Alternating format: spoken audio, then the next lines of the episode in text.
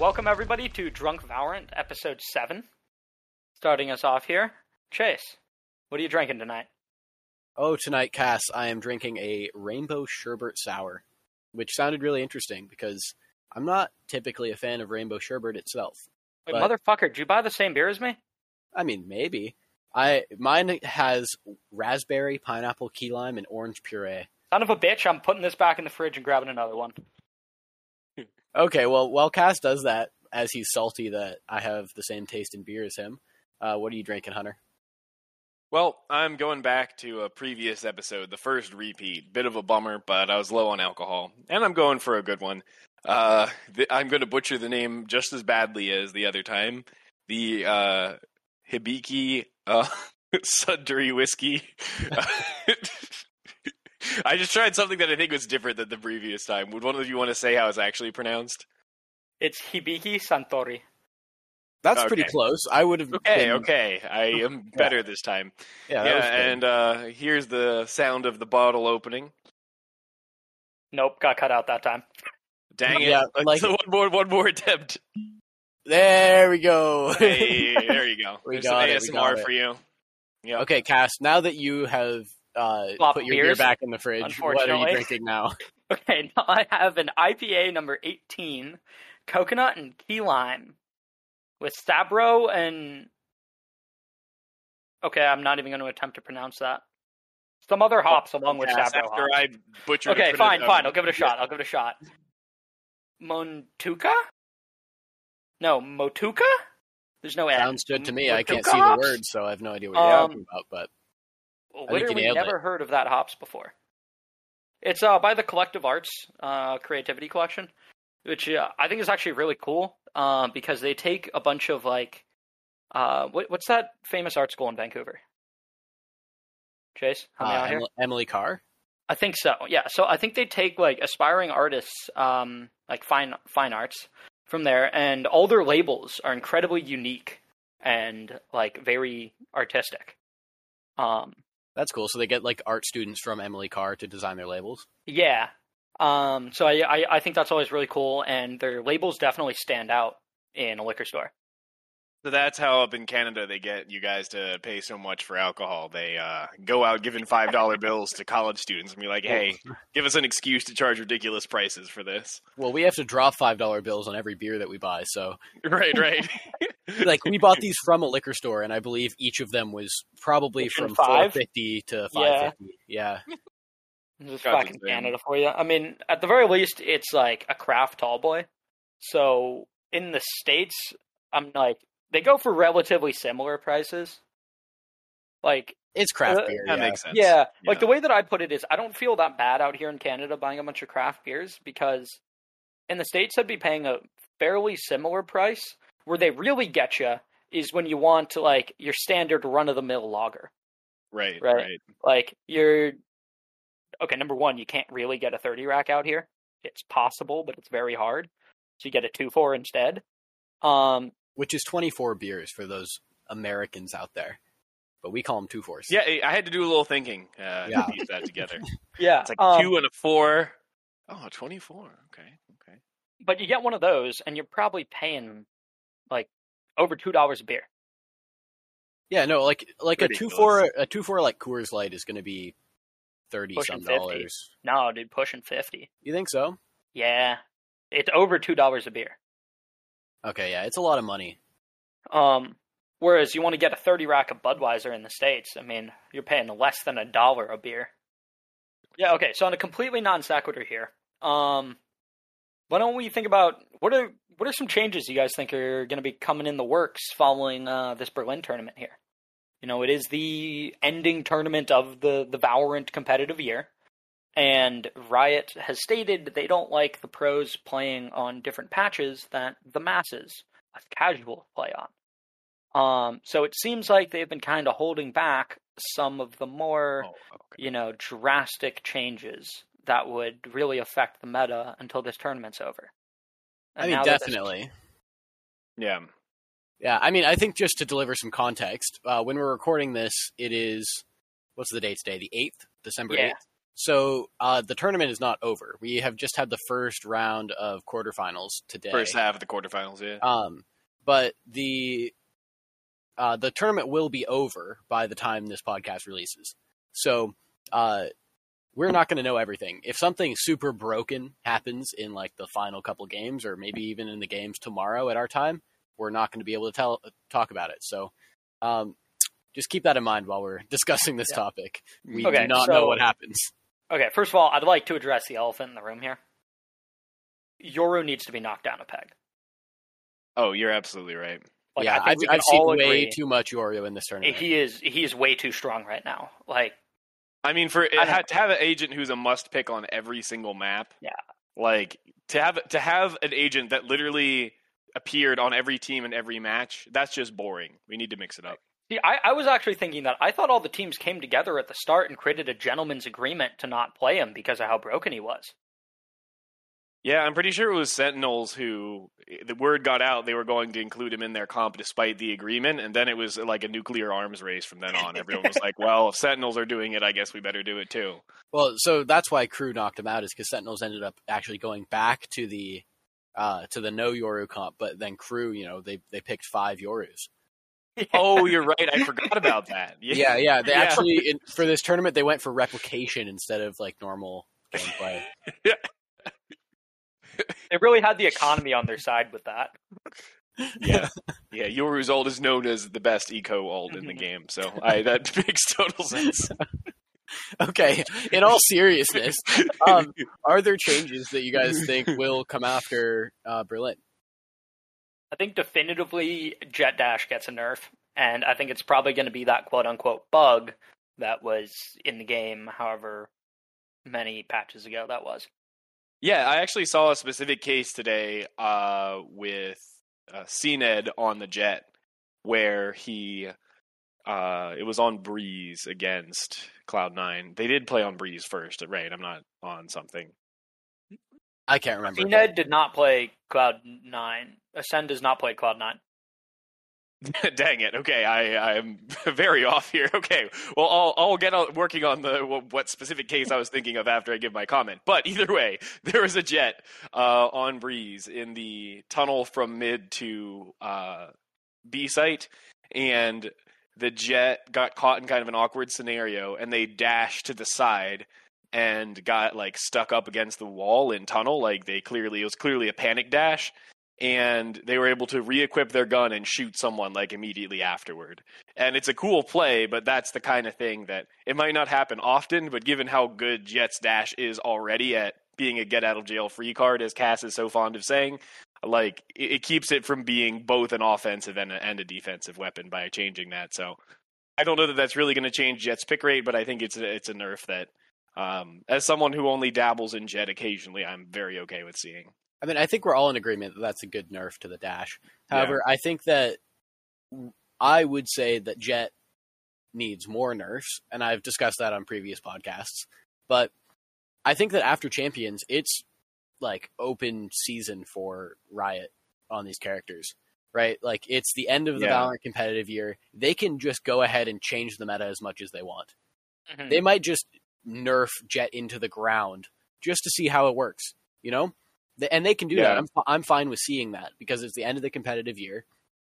If they nerf Jett into the ground, see what the meta adapts to, and then maybe they bring Jett back up a little bit. Um, but they could do that with a ton of different agents, completely change them. You know, Yoru, you know, bring him into the ground a little bit. Um, Yep. From you know in hell where he was before, you could bring him into uh, a little bit more surface level. So yeah. see what that does to the uh, to the competitive meta, and then you can go from there. I just think that after Berlin, you're going to have the opportunity to put whatever changes Riot sees like as possible into the game, and then you have a ton of time from their perspective to figure out which of those work, which of them don't, what do they want to see in the game, what do they not. Yeah, Yeah. I, I totally agree, and I'm trying to remember if you guys you can you guys can correct me if I'm wrong. Uh, but there was uh, there was it was after Iceland, I want to say, that the huge changes came about to the economy, where all of a sudden, you know, some things cost an increment of fifty dollars instead of hundred dollars. That was after Iceland rather than Berlin, right? Yeah, of course it was because that was the summer. Mhm. I, is that correct? I just I'm gonna sure I'm gonna have no idea. but Yeah, I'm gonna to be honest. I, I don't know. Right, like that was arguably one of the single biggest changes to the game because they also combined that with changing with, uh, around the ult economy as well in terms of how many ults certain things were. So that was a a seismic shift in you know the way that the economy worked both for ultimates and money. So we could see something similar, and I don't think even a lot of people necessarily saw that coming. Um, but I think most people have been happy with that change. So I think we might see something similar. Um, kind of piggybacking on things both Cass and Chase have said, there's a date in my head right now that I am circling on my calendar when it comes to the changes for Valorant, and that is January 7th.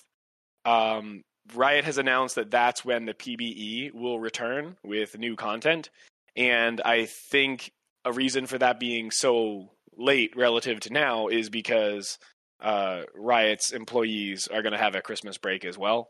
So uh, that's why they're not going to rush out new content right after Champions ends, even though, excuse me, even though they could because Champions is over. Um, and for me as a Yoru main, I will be really, really hopeful that they'll pull out those changes there as well.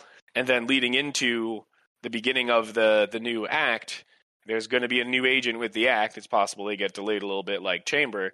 And according to some things people have found out digging through like the new voice lines like added into the game, like for the data miners out there, um, apparently the new agent is going to specialize in electricity. Like there's a card with like some electric glowing thing in the battle pass. And the new characters' voice lines, other agents indicating that they can be like charged up and they can move fast which is really interesting because I've said that I don't necessarily want to see Jett nerfed into the ground as much as other characters having movement that can do some of the things Jett's good at. So the new character might be exactly that, which would be really interesting to see. I'm Yeah. interested to hear that it's going to be that late from what you were Yeah. saying. I haven't heard that before, but I was expecting maybe next Tuesday, um, or I being was the day after this podcast is released, uh, because Tuesdays are typically when patches are going up, and that would be the 1st Mm-hmm. Tuesday after Berlin finished that they might actually institute some of those changes. So that has yet to be seen, but um, I guess that, it makes sense what you're saying that they're going to give it a bit more time after, especially after such a huge tournament, and Yeah. then we have the holiday Right. season. Yeah, I, I was with you in terms of thinking, oh, maybe it'll be right after Champions, and I'm I'm high on that hopium when it comes to you know my Yoru changes. Uh, but you know, seeing that the PBE is not coming till January seventh makes me think that probably any major changes are going to wait till then, since they've really been putting them out in the PBE first. Yeah. Um.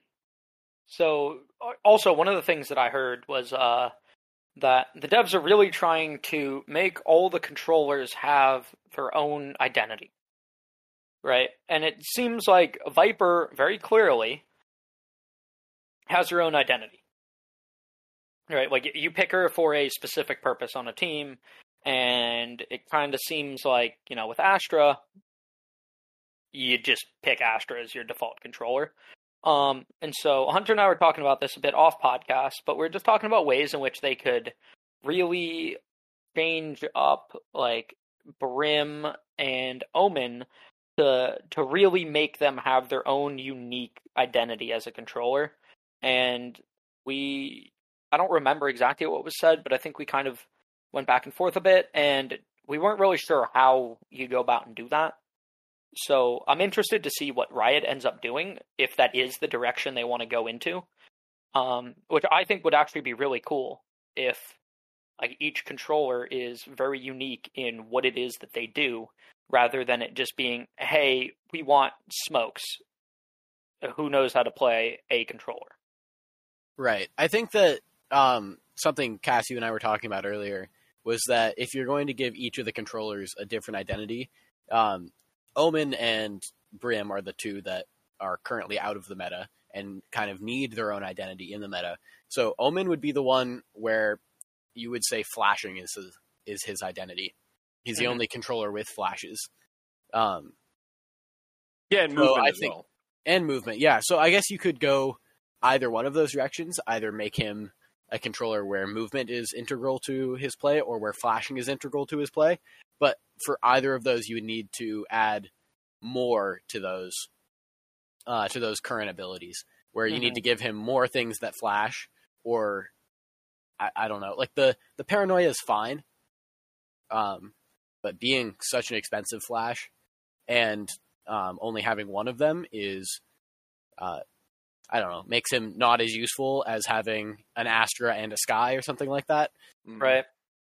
Uh, but being able to kind of combine those roles as having someone with good flashes and can smoke would be, I think, a very good buff to Omen. I actually was really interested to see those proposed Omen buffs where his ult would flash people before it popped. Uh, however, Cass, I believe you said that Riot came out and said they were uh, yeah, they they had, they had scrapped, or at least from what I have heard, not. I don't have a Twitter. I don't follow Riot's Twitter's account or anything. Just from what I have seen on mostly Reddit, that people have in comment sections been saying that like they kind of scrapped that direction with buffing Omen, and instead they want to like they they wanted to change him in some way so that he, you know, really has his own role, which um, and like like you talked about, right? Paranoia is pretty good, right? It's the only flash you can't dodge, um, and it goes through walls. Like if you're in its line, there is nothing you can do about it. Um, but the problem is, it's very directional, and if you made it kind of, you know, either wider or such that it's spread out more, I think that would be too strong. I think if you gave him two of them, that might be too strong. I guess economy kind of comes into play there. Um, like it's not a, a lot of the time, unless you're winning consecutive rounds, that you're going to have the money to buy both. But I I don't feel like that's the direction you should take him in. And and then when you want to talk about his movement, I feel like while his teleports are cool and I, I think it's a, an interesting mechanic to to take off angles and high ground. Like it's just so punishing if you try to do that kind of in the open because it takes too long on both sides. Um, and so, and Hunter and I were talking about that. Like, let's say you made it instant, like literally instant. Wherever you hit, you go, and then you pull your gun out and can shoot. Like that seems like that could be too strong as well. Well, now you just have a character in the game that can do that, and that's Chamber. So I feel like you have to make that ability somewhat yeah. different than Chamber's right, ability. Right, Which is why I'm saying, like, I, I don't think either. I don't think a buff to either of his paranoia or his his uh, shadow step, I believe is what it's called, um, is the right direction to take. And like, I think they're really going to need to drastically alter the way in which one of those mechanics works. And at that point, you know, I mean, you, you get into the same thing that like we're talking about with all these hero changes, right?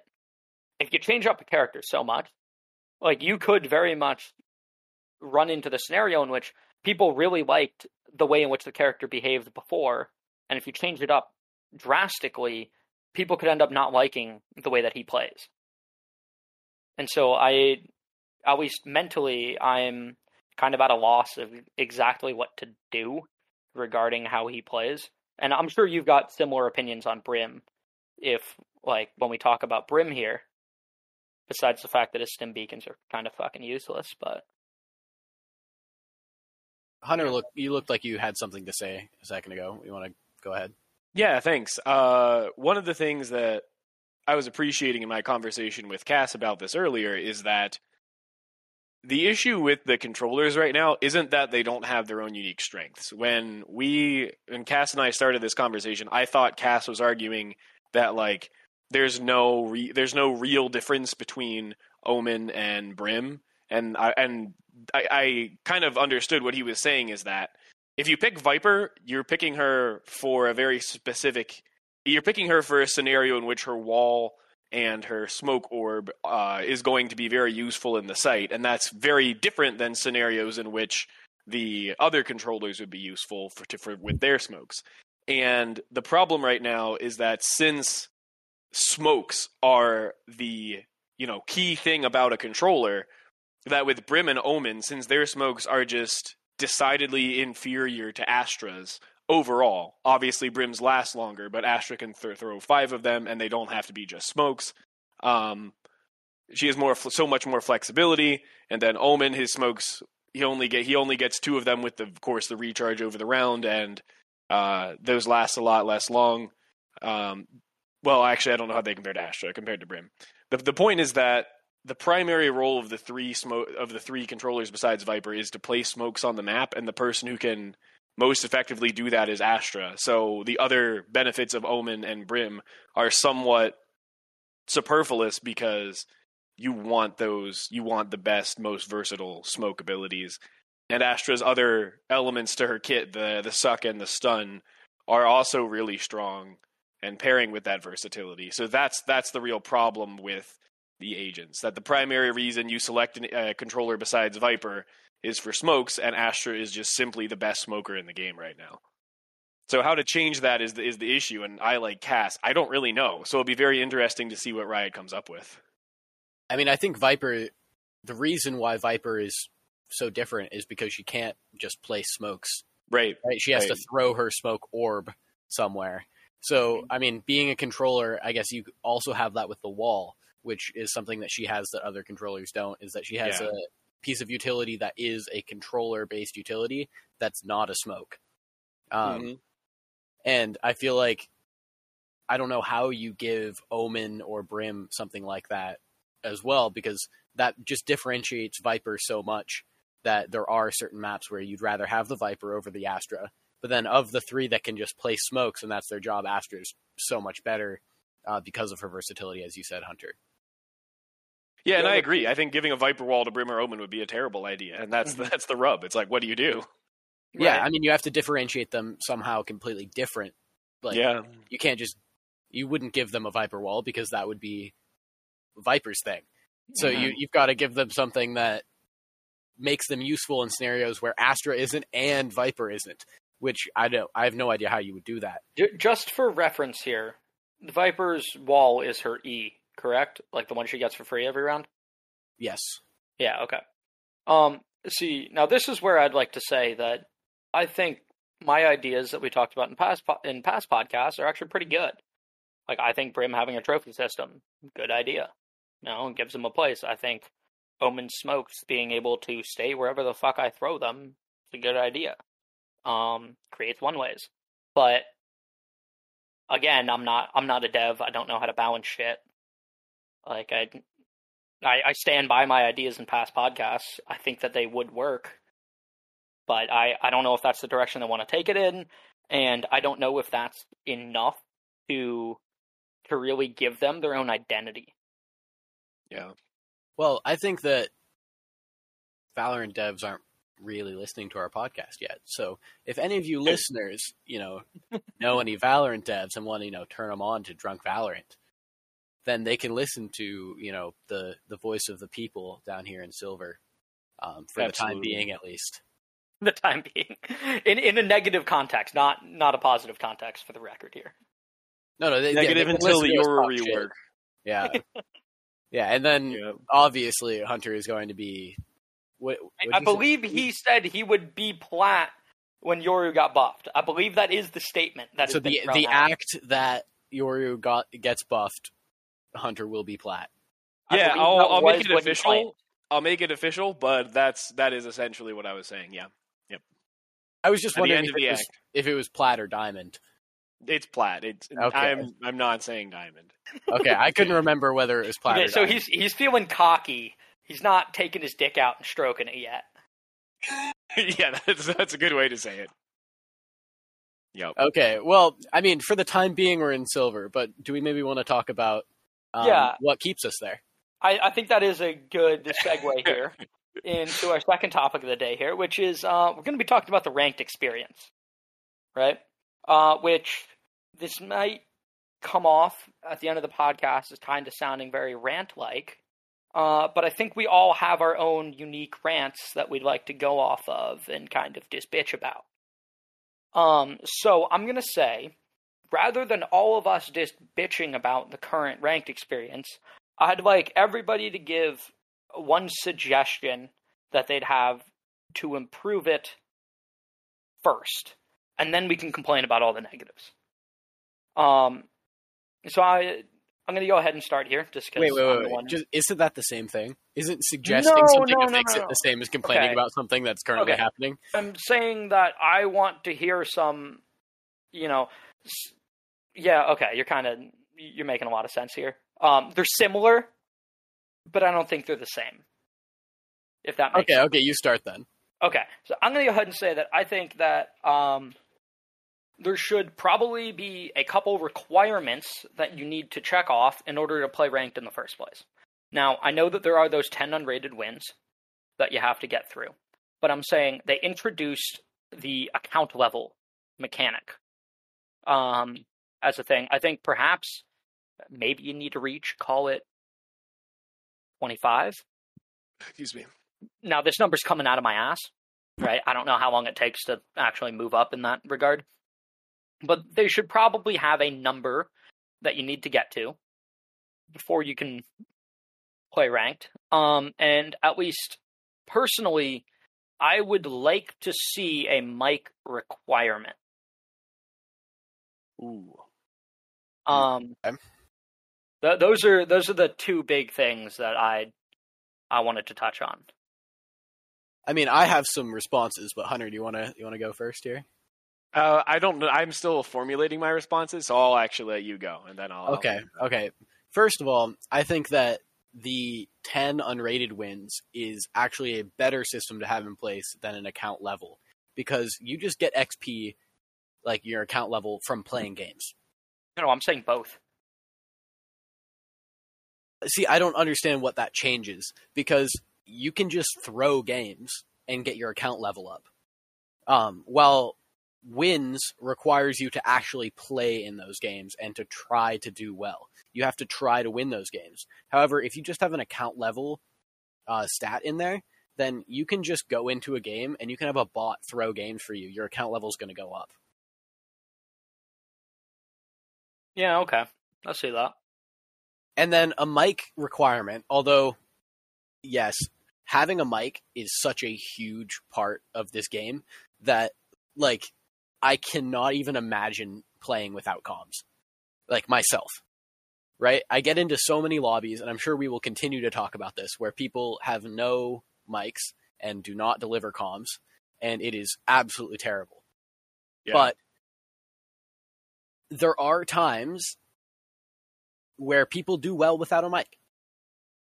You know, we'll we'll be playing with our friends sometimes, and they'll have to go into silent mode, and like say you know their girlfriend's in the room or you know there's their parents sleeping in the next room over you know whatever it is um, that they can't be talking out loud right now but they still want to play the game and I w- still want to play the game with them so I think that we should still be able to go into comp and we we have our communication enough that we can do that.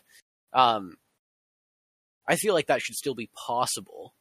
Okay, I'm not going to go as far as to say that you need to use your mic but I think there needs to be one potentially there, right? Because oh, like Kate's, for example, um, Alex's girlfriend, our guest on two podcasts ago, um, she often doesn't like talking and will typically have us come for her to the other random people that we're that we're queued with because it, she doesn't like speaking because she finds that oftentimes she gets a lot of shit for being a girl right? So I understand that not everybody wants to talk all the time.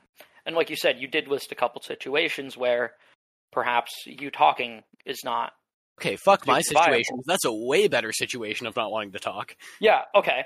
Um, right. But I, I'm not saying you need to talk. I'm just saying you should have to have a mic hooked up in the first place. I don't want someone on my team who doesn't even have the ability to communicate, even if they wanted to. But they have chat. Which yeah, I, am gonna I'm gonna come in so limited. Like, well, what I'm gonna, if you don't mind me jumping in here, Cass, mm-hmm. uh, piggybacking off of what Chase said about you know people who don't use the mic contributing well to the team. I think that even though it, there are some times when people just don't communicate at all, and then that's frustrating. I've had people use text chat and pings on the map effectively in order to communicate. And I've also and I've had people with mics who only ever use their mics to say, "Hey, can I get your skin?" or like yell at people for losing after they already died, pushing a site and taking an ego peek. So I don't I don't know that the idea of requiring a mic is going to make things all that much better because if someone doesn't want to be on mic for whatever reason, whether you know they have a voice that either they're a girl or they have a voice that people make fun of, maybe it just sounds a little different than the average voice, or just because they prefer to communicate via pinging and text chat, like.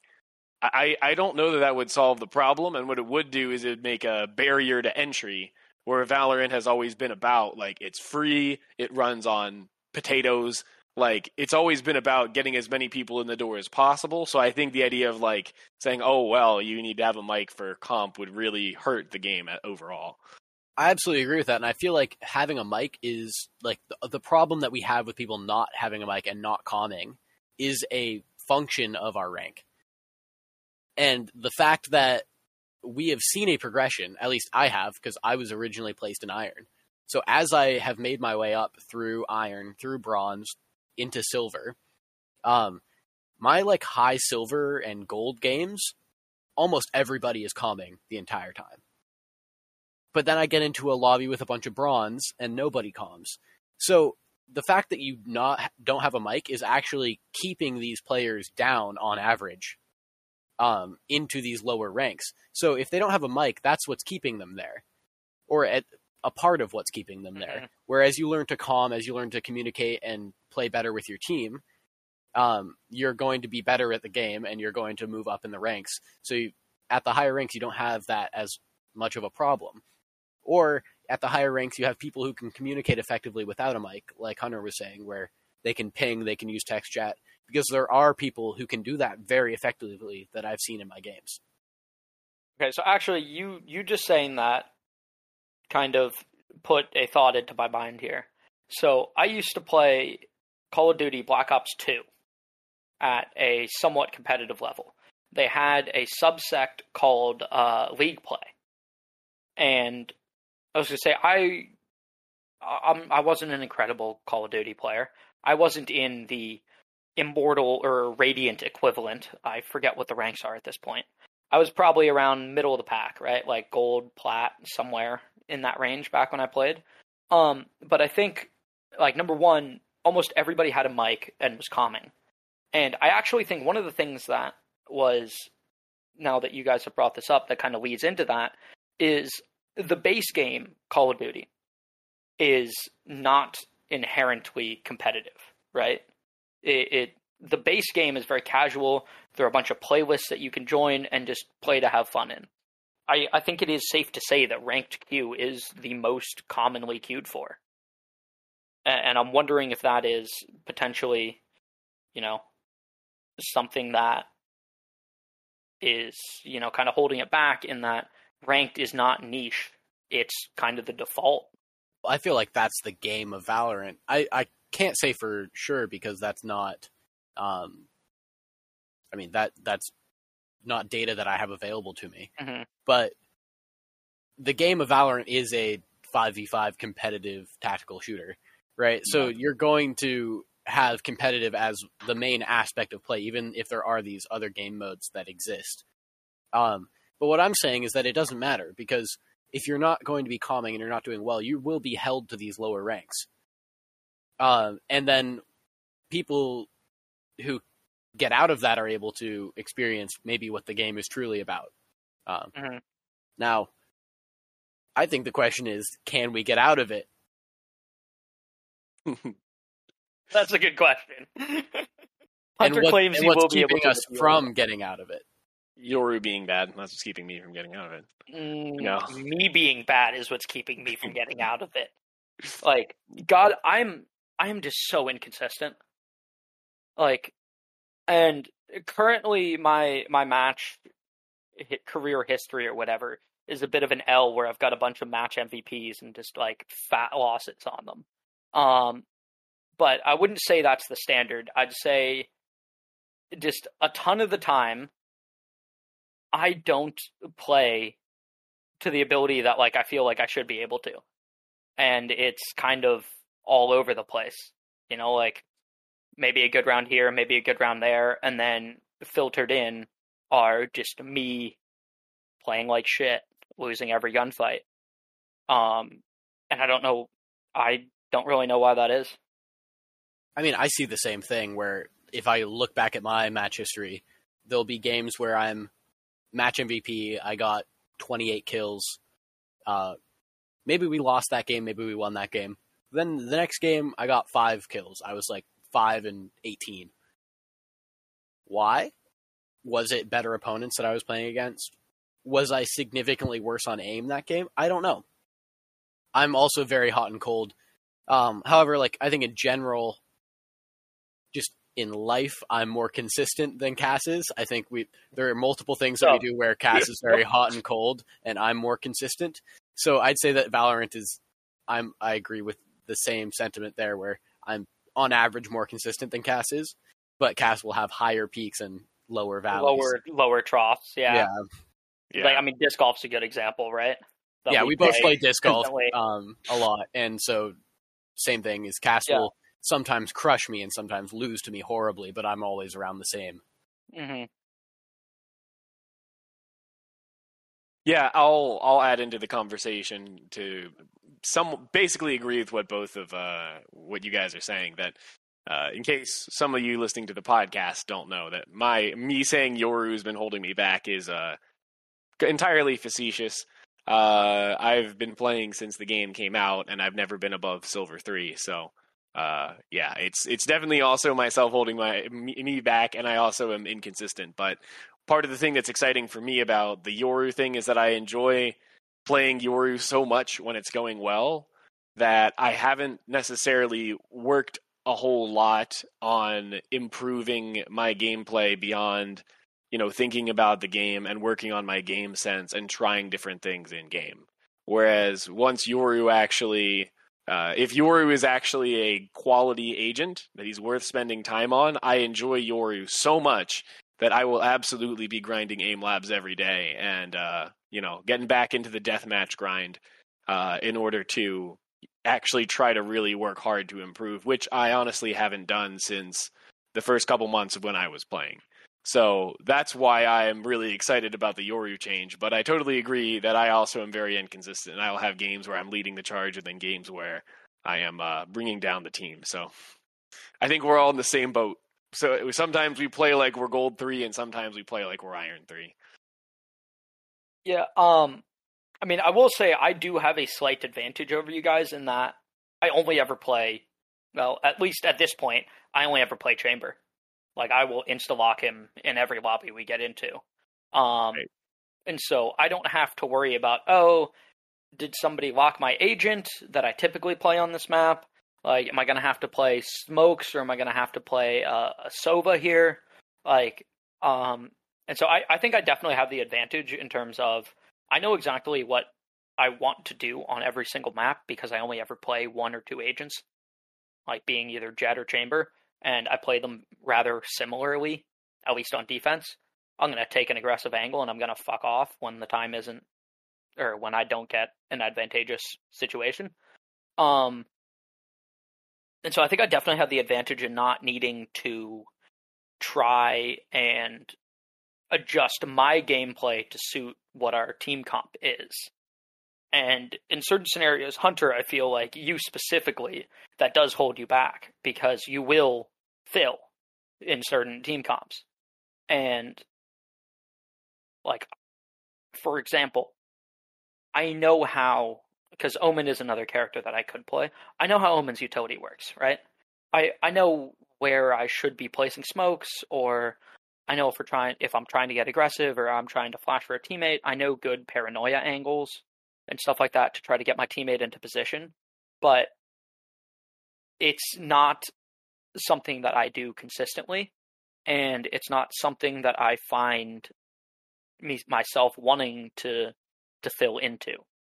Um, and I find that a lot of times that can hurt your performance if you're trying to to fill for your team. Yeah, I I would agree with that to an extent. Um, there have definitely been times when I've actually mained an agent. Like when Killjoy came out for a couple months, I actually mained Killjoy, and before that, I mained Phoenix. But uh, to an extent, I kind of enjoy the fill role. For one, you know, it it makes me feel that I have a there's a little bit less pressure on me because you know, whenever you take an agent that someone else was hovering, even if you discuss it with them, if you say, "Hey, do you mind if I play Reyna, for example?" and they're like, "Yeah, she's my main, but I'm happy to fill." Like then all of a sudden, you know, you start not playing very well, and they're like, and you know, they're thinking, "Damn, I wish I would have just insta locked Reyna. I would have been doing that so much better." Whereas if you're filling, like you know, it, it's a little bit less pressure on your shoulders, and I enjoy mixing things up. I enjoy like you know playing Killjoy on Haven, and then if we lost and it didn't go very well, then I can switch over to Reyna and, or Phoenix or Jett or Yoru, and then just be hyper aggressive.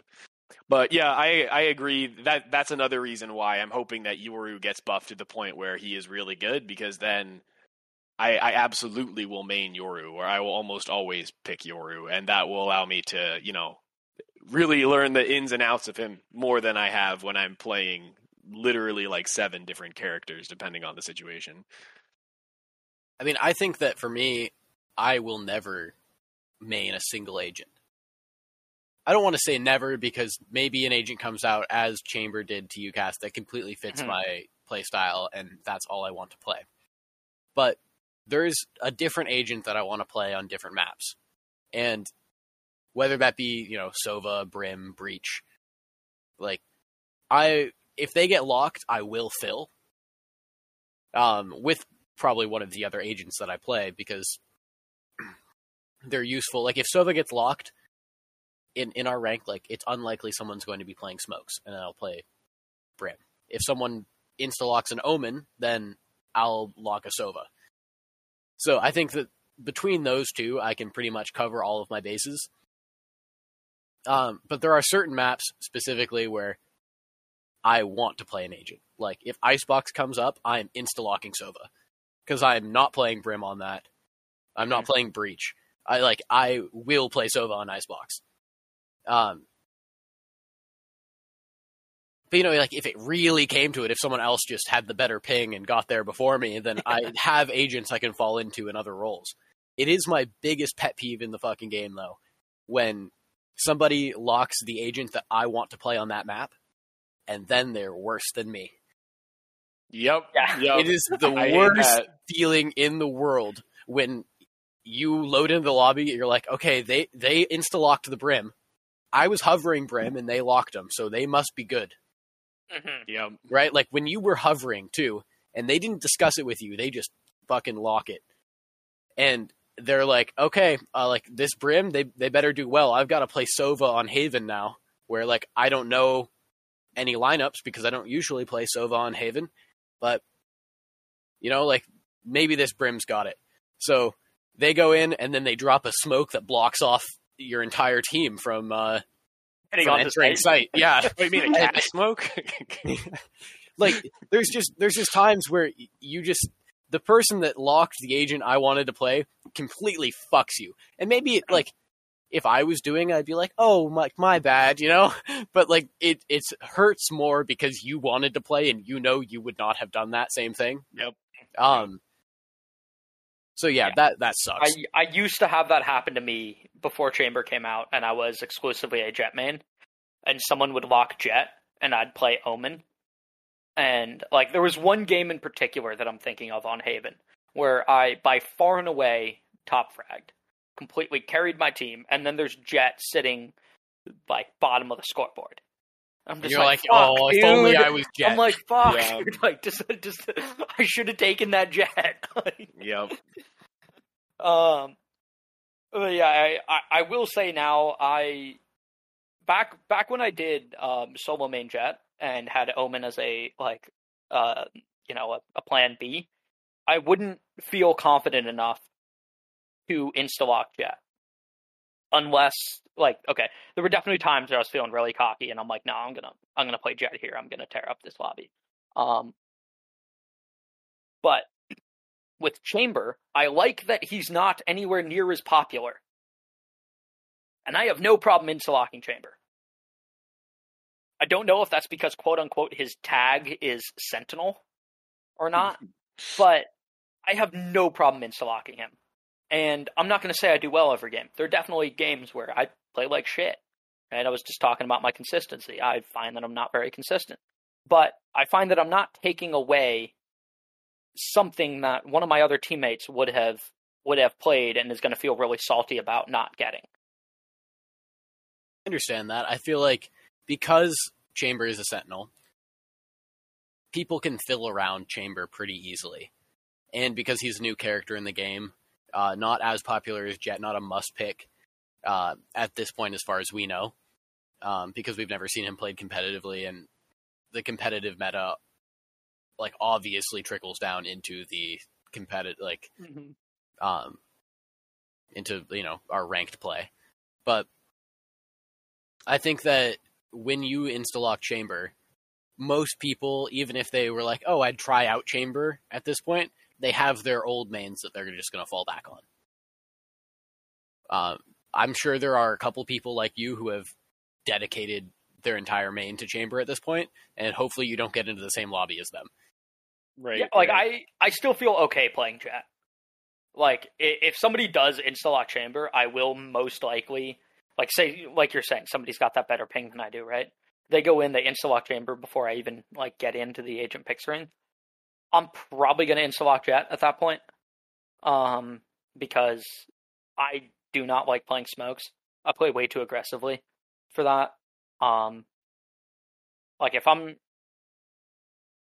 like I feel like my first blood to first death ratio is pretty good, but I always go for those opening duels.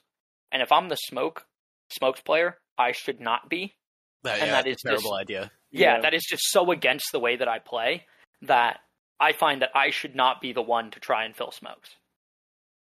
Um, so if somebody were to, I haven't run into this situation yet, but if someone were to install lock chamber, I would probably just go and mock Jett.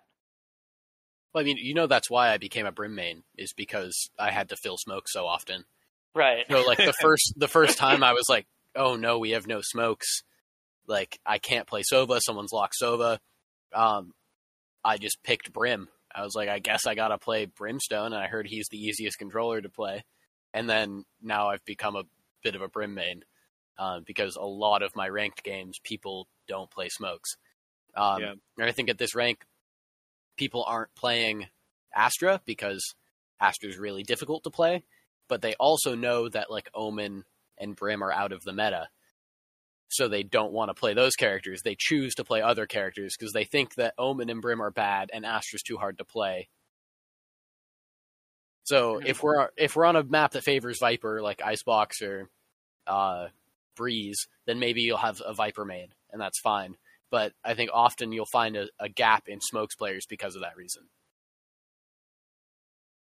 Yeah, I think uh, the the conversation about Astra kind of ties back into what we were talking about earlier, and what my suggestion for changing the ranked experience is going to be, or my two suggestions. Um, I think uh, uh, the reason why people don't play our rank is twofold. One is that, yeah, she is a bit more unintuitive to play at first. Like the learning curve with her is steeper than probably any of the other smoke agents. Um, but I think another big part of it is that Astras really depend on team coordination more than the other controllers because, first of all, they're vulnerable while they're in their astral form because they can't hear anything and they are completely defenseless. Unlike Brim or Omen, who can actually see all the the minimap information and hear audio while they're in the process of getting their smokes ready to go. So, you know, if your team just decides suddenly without calling it to rotate off the site where you're standing by the alt orb, preparing to smoke it off, with uh, Astra, you know, they could just swing and kill you, whereas with Brim or Omen, you're very aware of what's going on around you. So there's a big comfort factor there. And then when it comes to actually, you know, deploying her utility, uh, if your team plays a scenario very differently than you're expecting as Astra, then your stars really have a lot less utility. Um, yeah. So do, do you guys mind if I transition sort of into my suggestion, or do, do we have more to say about the controllers? Because I didn't mean to cut anyone um, off. I just have please. a, a segue here. Well, I just have one quick comment before, but I would yeah, like yeah. to hear your suggestions. Yeah, go um, ahead. Do Omen and Brim not kind of suffer from that exact same thing? Whereas I don't think many people use Omen's alternate smoke throw, in which you can still see everything. and you just throw it and it kind of shows up on your screen and you have to look at your mini map to go it's positioned. Doesn't that also cut audio? And same thing with like Brim when Brim's looking at his fucking iPad or whatever. Like, it's not like he could realistically react to a gunfight. Like if no, you, no, but if- you can hear everything that happens around you in those things, other than Yeah. Um, other And- like if you're in astral form, you are completely defenseless. Okay. Can Omen hear things going on when he throws in his other thing? And I know I am kind of the resident You're the one that would player know. here. I, I don't Oh, know. I mean, I've played Omen probably as much Omen as Yeah, Cat. you've probably played as much Omen as me. I was trying to think. I I believe I, I'm not entirely sure, but I believe yes. And here's the thing: you also see even if you're in the main smoke throw where you see everything with that like blue gray, Yeah, like you can actually see enemy outlines if your team is seeing them. So like if I'm smoking on a site and my team has vision on enemies, I'll see those enemies in red in my like smoke form. So I'll have an idea of where the enemies are, which Okay. is uh, I- still very yeah. nice. I, I guess I just haven't played Omen in a very long time. Yeah, I've actually had a I couple would- different scenarios where I've been in my smoke throwing form, Mhm. and then I've seen someone right in front of me in my smoke throwing form who didn't expect to see me there, and I've been able to like cancel my smoke throwing to then shoot them. It's of course very, very panic inducing when that happens, but like that's just impossible with Astra. Yeah. Okay. I just didn't know how that entire mechanic worked. But okay, Hunter. Like, Yeah. let, us hear your suggestions here. What do you got for us? Yeah, so when when Cass when when you were initially asking what my suggestions are for ranked, I didn't I was kind of coming up with nothing. But then I actually sort of have modifications to both of the things that you said that I think might accomplish a similar thing to what you were intending, but maybe with a little bit less of an impact. So first of all, when it comes down to where I where I connected this was with the Astra in terms of the team coordination when it comes to the mics. Right now you have an option for every uh, every person on your team if you hit escape and then can see all the people on your team to enable voice chat and to enable text chat. What if there was a third option that was off by default called text to speech? So if you check that, and it's all it's always off for every game, unless I guess you could maybe have a setting to have it on. So then, if you have someone who you see is giving really good call outs in the text chat because they don't want to use their mic for whatever reason, uh, and you know they're not spamming with ridiculous nonsense, they're keeping it very much on point, and they're not using their mic. You can check that box, and now you don't have to read the chat if you know they're dead and you're alive uh, and and it's just you know reading it off to you. I think that could be a really interesting way to uh, you know help bridge that gap a little. What do you guys think about that?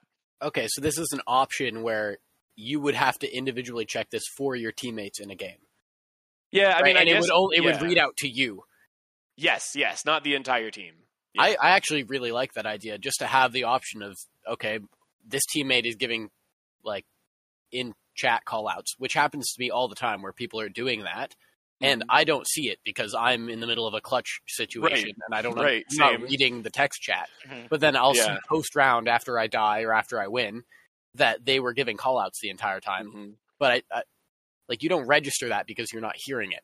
I think that Yeah, the option to turn on like i see that once you're like oh i should turn on uh like text Uh, to text voice. voice. text Yeah. to speech. Yeah, yeah and then their call outs whatever they type in chat are going to be played through your headset i think that that's very useful I'm I'm never gonna say no to more options. Like Mhm. I think more options is great, right?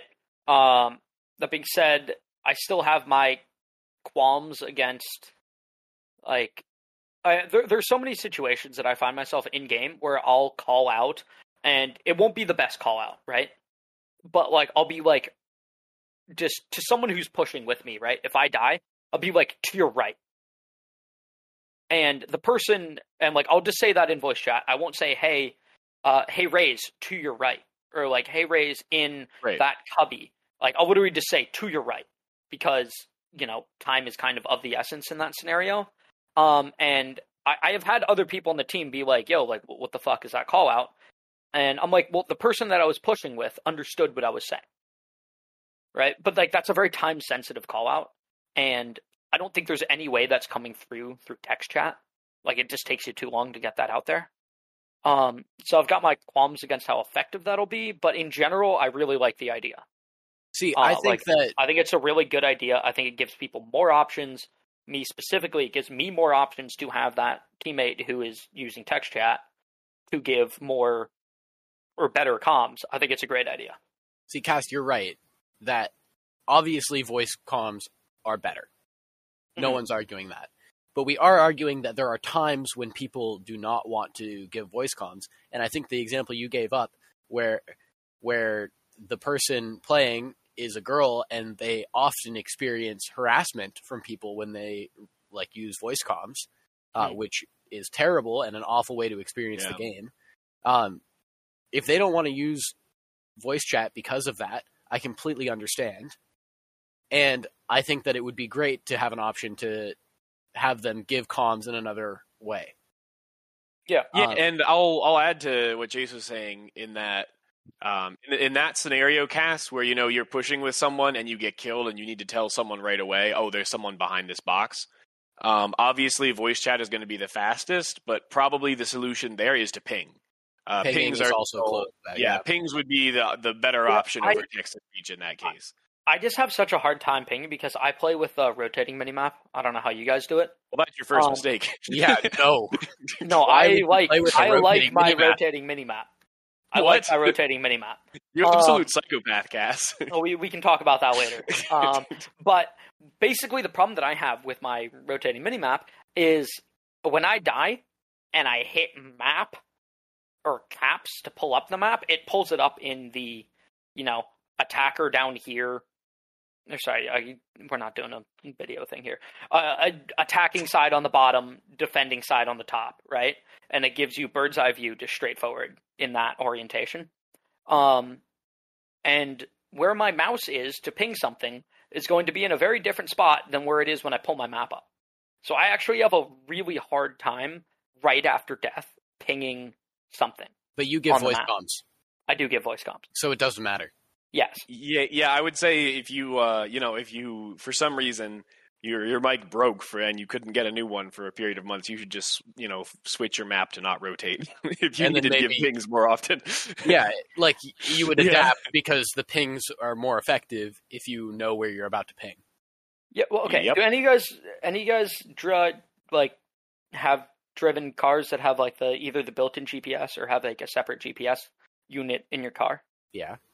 Yeah. Okay. So yes. growing up, You, you mean cars? Yeah, I've driven a car. well, okay, there are a lot of cars that don't have built-in GPS. okay, my car does not have a GPS. yeah, you, but yeah, I you said it. or Like, a separate GPS on unit it. Like, in your car. Like, yeah, who who has never done that? I guess like kids. I guess kids are growing up just with phones that they use fuck, as I, I, I, I don't know. I didn't. I didn't want to seem elitist here. Well, okay, so Like- what we should say is if you have driven a car but not wait, i- if you have not driven a car that has had a GPS, you're probably too young to be listening to this podcast. yeah. What? No, there's so many people that have cars that don't have GPS. Your car is a brand new 2021 car. Doesn't have a GPS in it.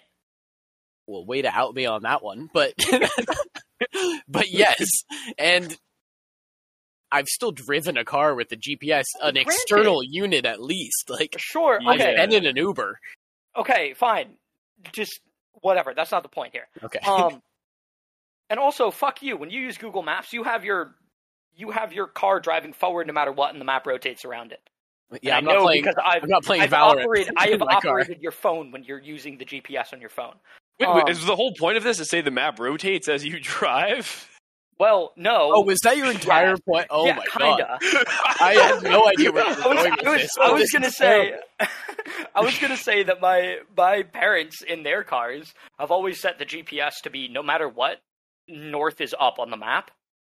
Oh, And I That's hated that. disgusting. That's disgusting. I hated that that is because disgusting. I like the map to rotate around which direction I'm driving the car in.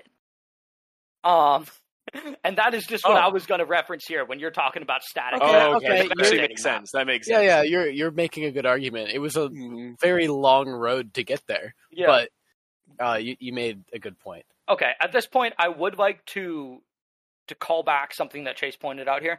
Have any of you guys ever been in a game where a female talked and then got a bunch of shit on for being a girl? Absolutely.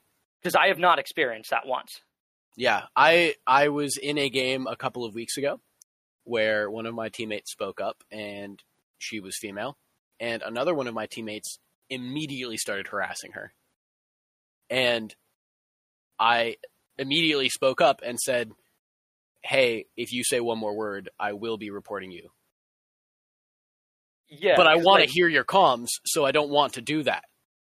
Right. so- Good- Well said. Yeah, so obviously that's he, not he shut up for the rest of the game, Okay. and we were able to hear comms for the entire team. But I, I literally, like, I immediately said, "Hey, I want to hear your comms because Mhm. that will help our team win the game." But if you say one more word against our teammate here, or in the lines of what you were just saying, I will have to mute you and report you. And that's not what I want to do. And I mean, it so it is a valid complaint from like females that use the game that it does happen and it happens a lot. Yeah. I- I was I was going to answer Cass's question. Uh, I personally have not experienced someone being actually harassed, but I absolutely have on multiple occasions, you know, had scenarios where guys were definitely acting weird around a girl, whether they were always trying to like give her skins or like always trying to talk to her throughout the game. Like it's very clear they were giving her unwanted attention.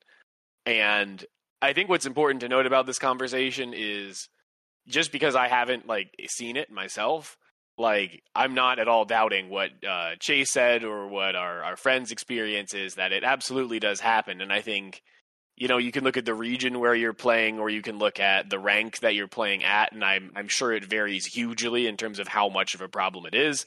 Um, but it definitely is a problem. So I just really want to emphasize that. I'm not saying it's not a problem because I haven't really seen it to the extent that Chase was describing. I totally believe it is. And Well, even the minor more minor instances I said aren't good either. I mean, even my example was one specific example, but that doesn't mean that it doesn't happen every single game to some people. Right. Like I, I, I wasn't Right. yeah, trying to say that like it wasn't an issue or anything. I was just saying I personally have not been in a situation where I have come across any of that. Oh yeah, I wasn't trying now, to suggest granted- that's what you were saying, Cass. no, no, I no, just yeah, wanted to make no, sure I that the people I'm listening saying, to the like, podcast granted. I, I do Yeah. play with the two of you quite frequently, so that's three out of five people in the lobby, right? Yeah. Um, because I almost never solo queue. So Yeah. I am less likely There, actually, last night, Cass and I were queuing with uh, another people, another person from Cass and Chase's house. So it was uh, three of us dudes, and we ended up queuing with a two stack of girls. And so none of us were harassing them, and they were both girls. So no harassment in that game. So yeah, Yeah, that, that proves your does point, decrease our Cass. chances. Never happens. Um, I, I, I was just kind of, I was just curious to to know whether any of you guys had run across that because obviously I think that is a massive problem within like gaming as a whole, right? Um, because I have encountered this back when I played uh, Destiny on the PS4. Like one of the girls in our clan would somewhat routinely get harassed by randoms that we'd add like to raid with, and like, I mean, we like from our perspective, like we just insta kicked them from from the party, but it, it's just like it's something that I had not yet experienced in Valorant, and I think in general, like Valorant has a fairly decently sized female community, and Yeah. like more so than other games that I have played. Just in Especially terms of CS:GO, which is the most direct comparison. I think Right. um, the stats would support there are hugely more women in Valorant than CS:GO. like I mean to be quite to be quite honest, and I think it's a good thing. But I was just surprised that I had not run into that yet. Yeah. Yeah, and I mean maybe that is a good sign that you haven't, but Mhm. I mean, I have at least in that one instance, and I'm not saying that's the only instance. There's probably been more where more along the lines of what Hunter was saying, just girls get treated differently, which Mhm. is Yeah. weird. Um, I mean, obviously, from my perspective, I just want them to give comms, just like any other teammate. So the more I can encourage them to talk during the game, the better. Yeah, and I, I along those lines, I've definitely had many scenarios where someone uh, isn't giving much for comms, and maybe I'm with some friends. I'm like, damn, I wish this person would, you know, give any sort of comms whatsoever. And they finally give a comm when it's really important. They say it kind of quietly, and I'm like, oh, okay, so that's a girl. And they were delib- they were trying not. They were worried about being on the mic because you know they've experienced some problems with that, and so they they probably uh, made, or they were worried about experiencing problems and so Mhm. they didn't want to put their voice out there until it was really essential so that's definitely a sign of the fact that it, things should be better, and uh, I don't I don't know off the top of my head maybe that the report system gives you like feedback when someone's banned better. Supposedly it does that already, but it seems like people aren't really getting those messages. I don't understand it entirely, but it I've seems like it'd be good. a message, but I've reported a lot of people, so I don't know how, like how yeah, it works or it right. like I don't I don't know if I'm sure there's a volume requirement for complaints for Riot to actually look into something. So who knows? Maybe like the people that I've reported have been one-off cases, but Mhm. um, yeah, I don't know how that how that works. Yeah, like I was gonna say, like I I have no doubt in my mind that somebody for some reason has reported me for something. Like I I very much think I am not a toxic person when it comes to gaming, but like Yeah. I have no doubt in my mind that within my time playing Valorant, somebody has reported me for something, Oh, for sure. right? Same. Be it because I insta locked a character that they wanted to play and they're just salty about that, or I perhaps said something over comms and they thought that I was being, you know, aggressive with it when I was just trying to relay information. Um, like I, I don't think that I've I've flamed anybody over voice comms or anything, but I wouldn't be surprised if somebody like I just- mean, or in the case where you know they're being really toxic and you call them out and they report you, like that could. yeah, I don't know if I've called anybody out for being toxic either. Yeah, I'm the most likely to get those kind of reports. I I do uh, enjoy being toxic if someone's being toxic towards me, but I, I limit my toxicity to them only. I, I don't become toxic towards everyone else. Yeah, I mean, I prefer not to be toxic in those scenarios. Back to Yeah. them, but I will absolutely call them out. Right, Hmm. right. I, I don't know if I've ever called anybody out for that either. Yeah, I, like like you said, you said you've reported a bunch of people. I think I've reported probably less than ten people in the amount of time I've played, and out of the people that I have reported, it's most likely been people smurfing. I mean, I if there's Very like obviously. very egregious Smurfs, I'd absolutely report them immediately.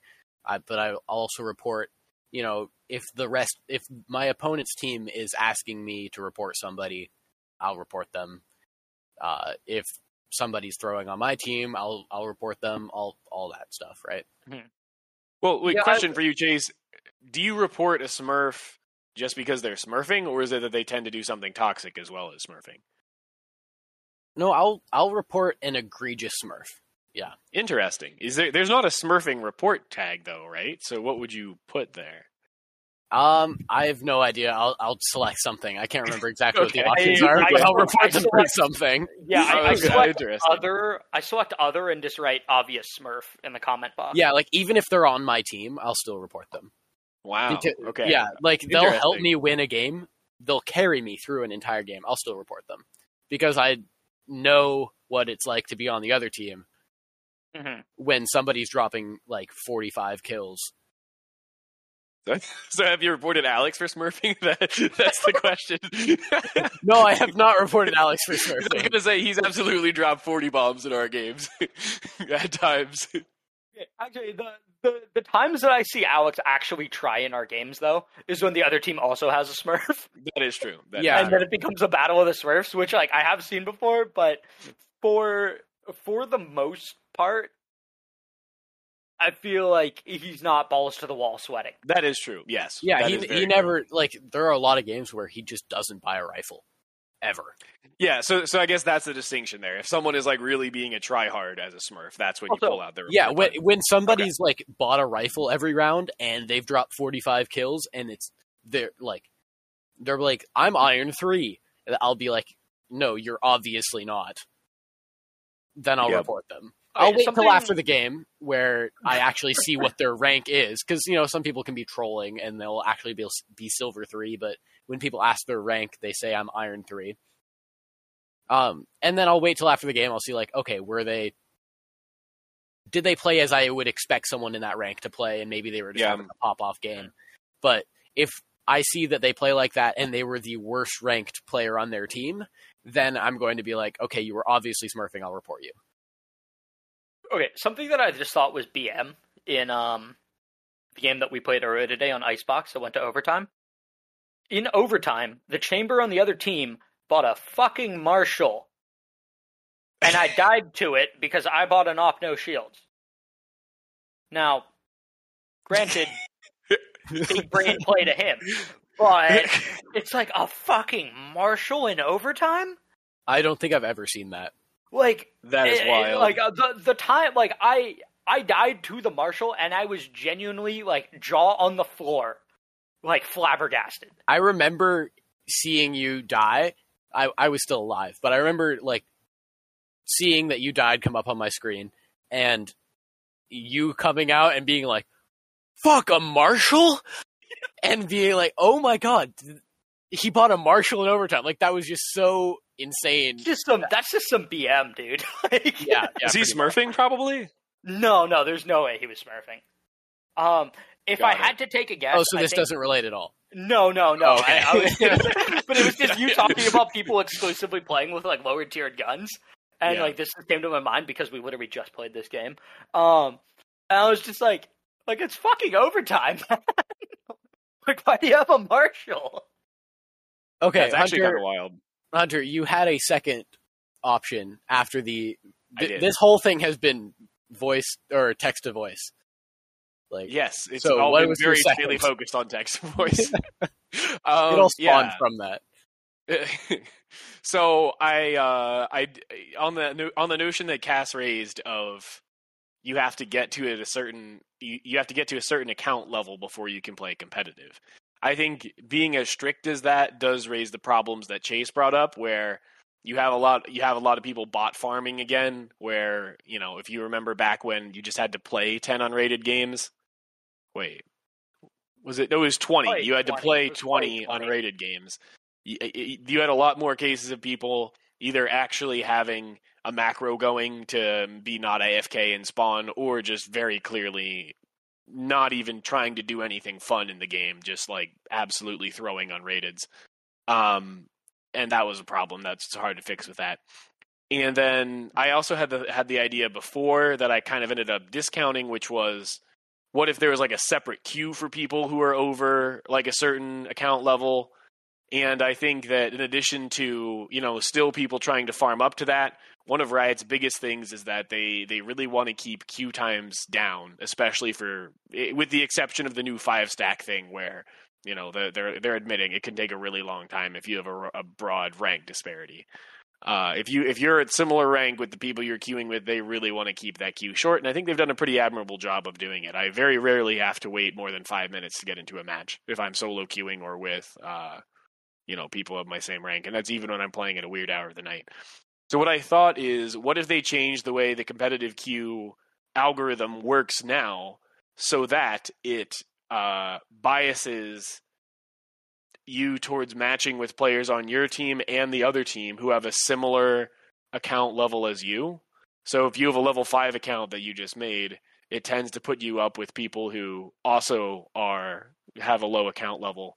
And then if you're a level like 50 plus, then it's going to try to put you with I don't know if it would be a certain distribution based on your level or if there'd be tiers of it or whatever, but it would try to match you with people who are close to your account level. And of course, they would have there would be some nuance to it to where if it's having a hard time finding those people, then once the queue got to it, once you were in queue for a certain amount of time, then it would go ahead and say, okay, we're just going to throw whoever in here. But if it if it was biased towards that, maybe it'd even be a, a toggleable setting for you that you could say, you know, I want to prefer to play with people similar to my account level, even if it increases my queue time slightly. Or you could uncheck that just to have the fastest queue possible, and that could be a way to sort of you know, balance things out for those of us who have a lot of time in the game and would prefer to not play with Smurfs if possible. What do you guys think about that? Um, Hunter, I really like your idea here, but I'm gonna have to call for an intermission right now. All right, I was Really good. I was feeling the same thing. Okay. Okay, okay, we can intermission.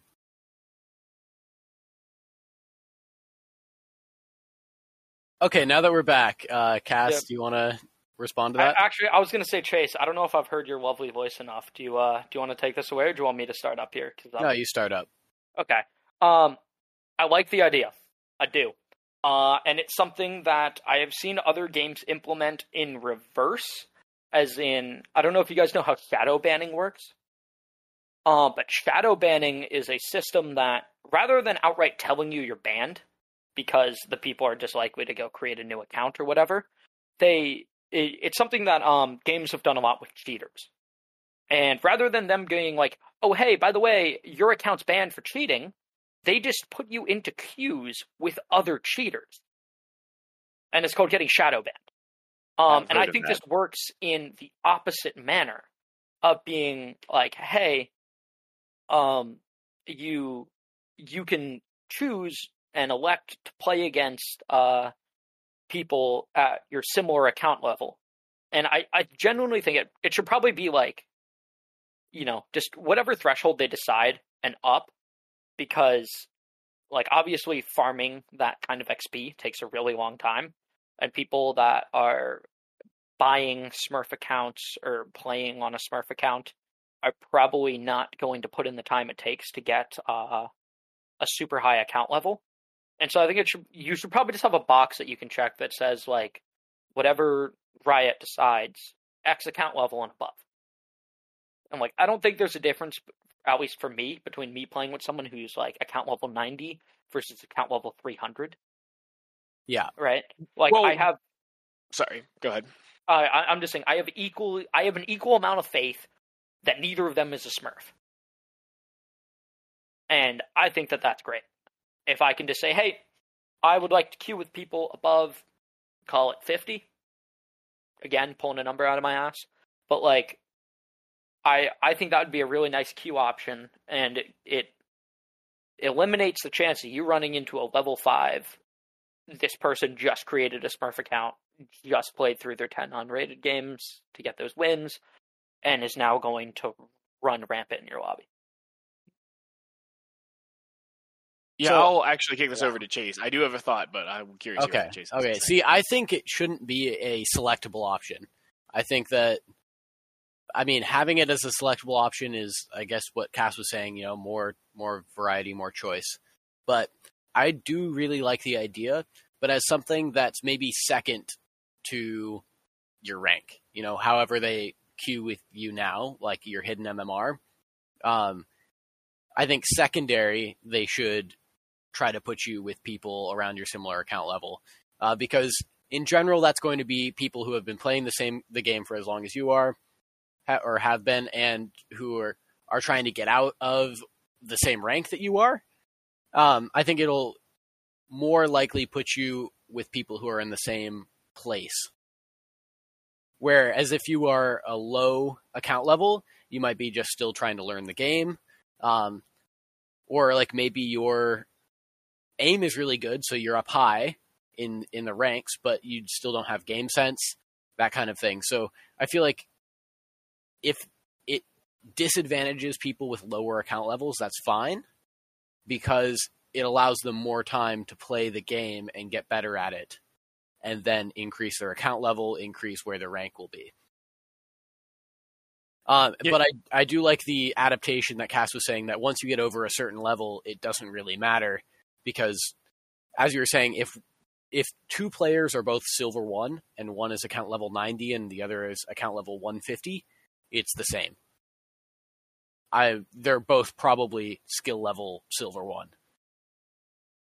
Yeah, what I'm gonna slightly disagree with both of you here. Uh, so first, with with what Cass was saying, with having like a, a a number that Riot picks, like suppose they say you know 40 to pull a, a, number out of the air that 40 would take a long time to grind up to if you were trying to get a, a Smurf, but like if you're above 40, you probably aren't a Smurf. Um, if they pick a, a, hard level, then you still run into the problem of you know first of all if people can sort of by trial and error find out where that level is, then there still is the problem of people who will put in the time to grind up to that, specifically to be able to smurf. And when you brought into as well, you brought into the equation account selling. You know, if if someone can make a good bot that doesn't get detected by Riot to AFK in an unrated game to you know get up to that level, it might take a lot longer, but they could still do it. So what I as I've been thinking about this, I think probably what the best thing to do is Riot has a lot of data, right? and they know what people's account level distribution is. And even before account level was officially a thing, they knew like how many how much time people had spent playing the game. So like if I think about my time playing Valorant and when the smurfing uh when smurfing really exploded, I think it was in like late fall of 2020 because, you know, right when ranked came out, uh everyone was excited to see how high they could climb, and really at that point, no one was smurfing because everyone thought, oh, maybe I'll be able to climb higher. And then smurfing really started once people started to get to this the the, the sensation of, oh, I'm stuck here. I, I'm plateauing, and I want to have some easier games, or I want to play with my friends.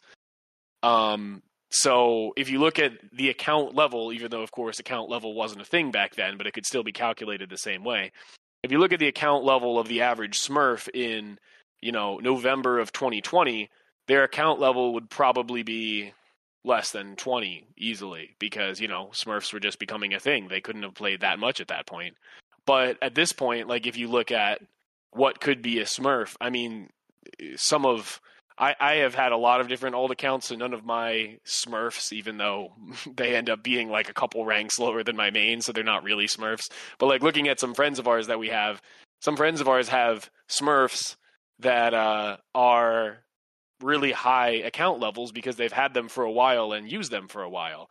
So I think that having a hard uh, like an actual set limit for okay, this is what identifies you as not a Smurf is not as good as you know putting an increasing band the higher your rank goes. Because I do agree with you, guys that there's not a big difference between a level 90 and a level you know 120 so maybe if you're level 30 then it's it goes for a bit of a narrower band. And you know of course the lower your level is then the, the more accounts there will be in that in that area. So if you're level 30 it tries to match you with people between 20 and 40 but then once you get up to you know 80 then it matches you with people between 60 and 100 and that's something that they could i'm sure program an algorithm for to have that scale be based on the overall distribution of account levels throughout the player base. I think that might be better than having a you know an actual cap. Uh, not not a cap. Sorry, not a cap. An actual like set number. What do you guys think about that? Well, I agree with you that I I basically I agree with you. As long as this account rank is secondary to their hidden MMR or whatever else they oh, use. Oh, sure, to, sure. I to totally agree. So I don't Yeah. think that they should prioritize um, ranking you or like matching you with people of the same account level. I think that they should they should try, but it's not essential Fully Um, agree. Fully agree. because I think that one you you talked about queue times, where I think that having queue times lower is more optimal.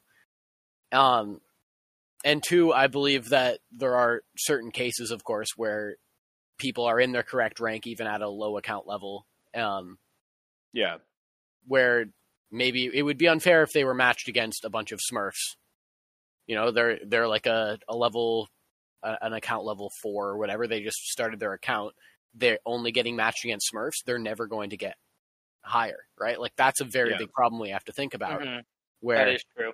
where if you have just created a new account, now you're actually limiting the pool to having them being only matched against people um, who are have also just created an account or are Smurfs.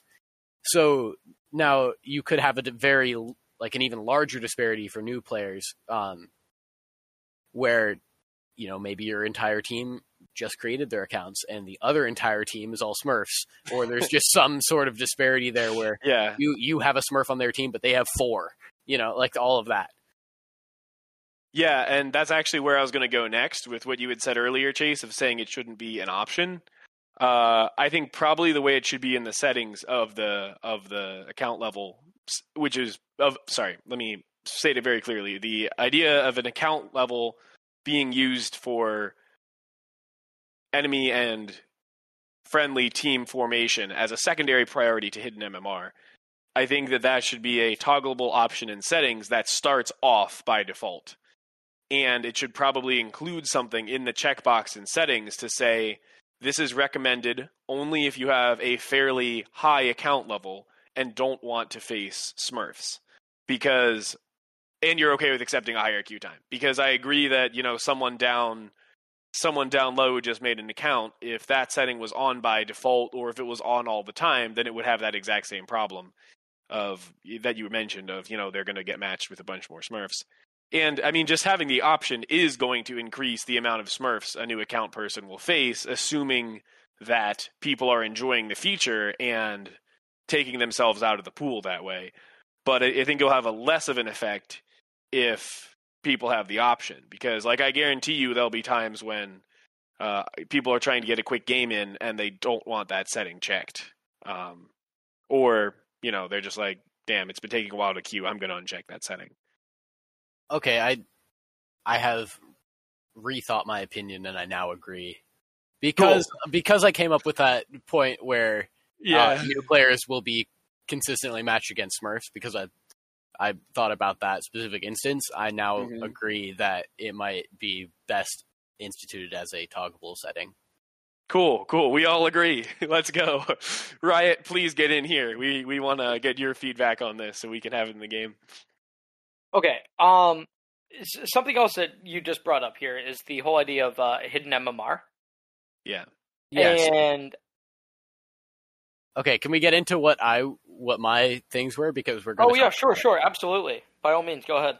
Because this is one of the main points of my uh my changes or however you want to put it, Cass.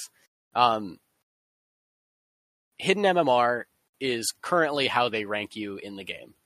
So, yeah, going off of what we know from Riot, everybody has a hidden MMR where there's a specific rank that we are in the game. Everybody, there's basically a list, and say you are number 100 someone else could be number 99, number 98, number 97, you know? Like we are all put into a list of where we are in the game versus everybody else in North American servers. Right. Yes. That is what our hidden MMR is, and that does not necessarily align with what our current rank is in the game, our RR rating. Yeah. So the pluses and minuses that you get based on how you do in a game are based on your hidden MMR and how well you do compared to it. Yes. What I'm thinking, in my proposed change, is that if you lose a game, it is not based on your hidden MMR. Ooh. But if you win a game, it is. That's a spicy uh, take there. It this this could have belonged in last you, episode. Can you flesh this out a bit more? I'm not sure if I fully understand what you're getting at. Okay, so if you lose a game, your hidden MMR does not come into account. Is what I'm saying. Okay. Is that you you have a pretty much fixed rating based on what your opponent's ranks are, what your ranks are, um, what you're going to lose from a from a certain game.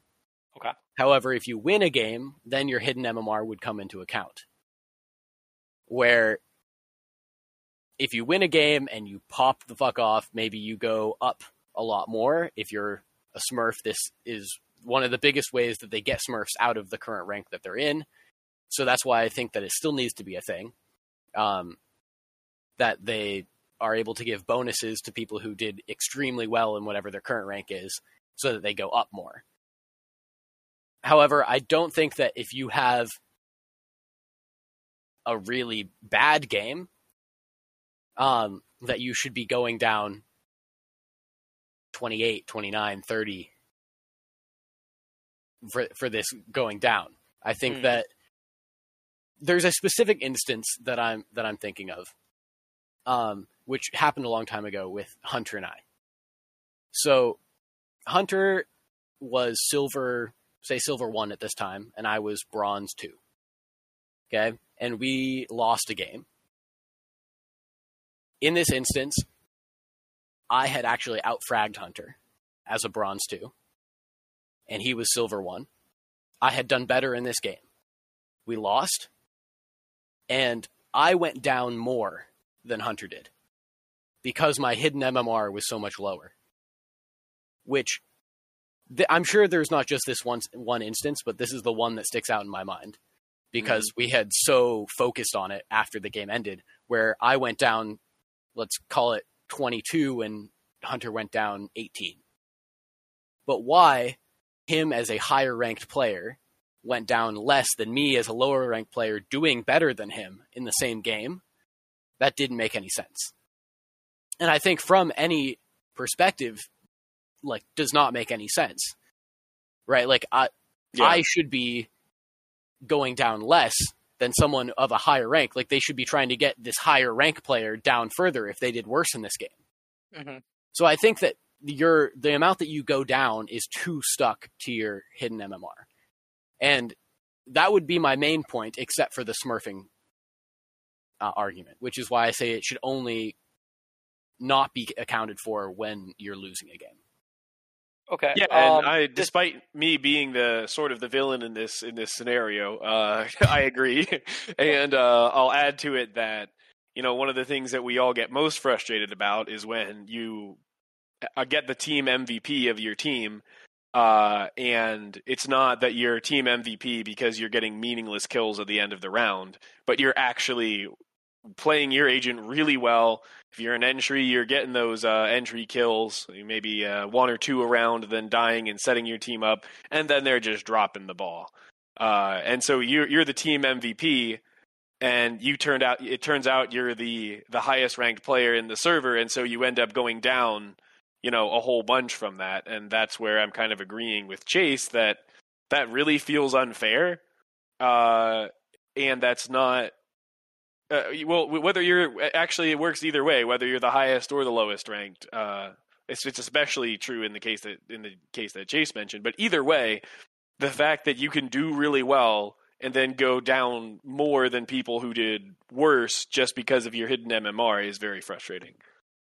Uh, Chase, just out of curiosity, was uh, the performance bonus a thing back when this happened? This no, the performance bonus was not a thing, but Okay. in the case of before the performance bonus was a thing, in the way that I understand it, the performance bonus was still taken into an account. It was Mm, just okay. not delivered to you in the way that a quote unquote performance bonus is now. Okay. Yeah, I'm gonna agree with that. Right before, right before, right as you guys started playing, they used an arrow system. So instead of a number, you Oh, would get I- a number I- of arrows up or down. Yeah, yeah. No, we I both know both if you played in that, that. yeah. we both Okay. played in the arrow system. Yeah, Yeah. and the, the arrow system absolutely included performance in the in the arrows, even though it wasn't telling you this is the exact number that you got from it. Yeah, the performance bonus, like the little star that you get and it says plus seven or plus four or whatever, that's a newer thing, but I think it's just to give the player more information about why they're going Yeah. up or down that amount. Um, I think Okay. that it, it like it was still taken into account before, but now it's just giving you that information. Okay, because uh, earlier today, also in one of the games that we played that we we lost, um, I went down negative six because I got a plus ten performance bonus on that game. Yeah, let's Right? go. Um, yeah, it still kind of sucks. We shouldn't have lost that game. Uh, but we shouldn't have, but six is nothing, right? Right, exactly. Right. I'm saying like six is nothing. Right. Like oh okay whatever. I went I went down six. You know I'm not I'm not fretting about that. And I think that when when you do have those pop off games, right?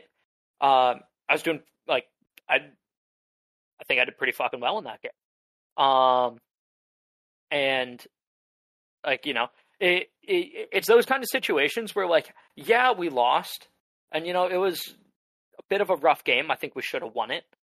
Um, but you know, I'm not I'm not coming out of that game feeling like ah fuck, like oh god, I just lost so much RR there because of that performance bonus mechanic. And I like I think that is a good thing, but like Hunter was talking about right there with the whole arrow system, despite my qualms against it by not knowing where I stand within my own given rank, like oh i don't know if i'm on a rank up game or a demote game. I kind of liked the arrow system. When it was like hey you had a really good game? Here are three up arrows.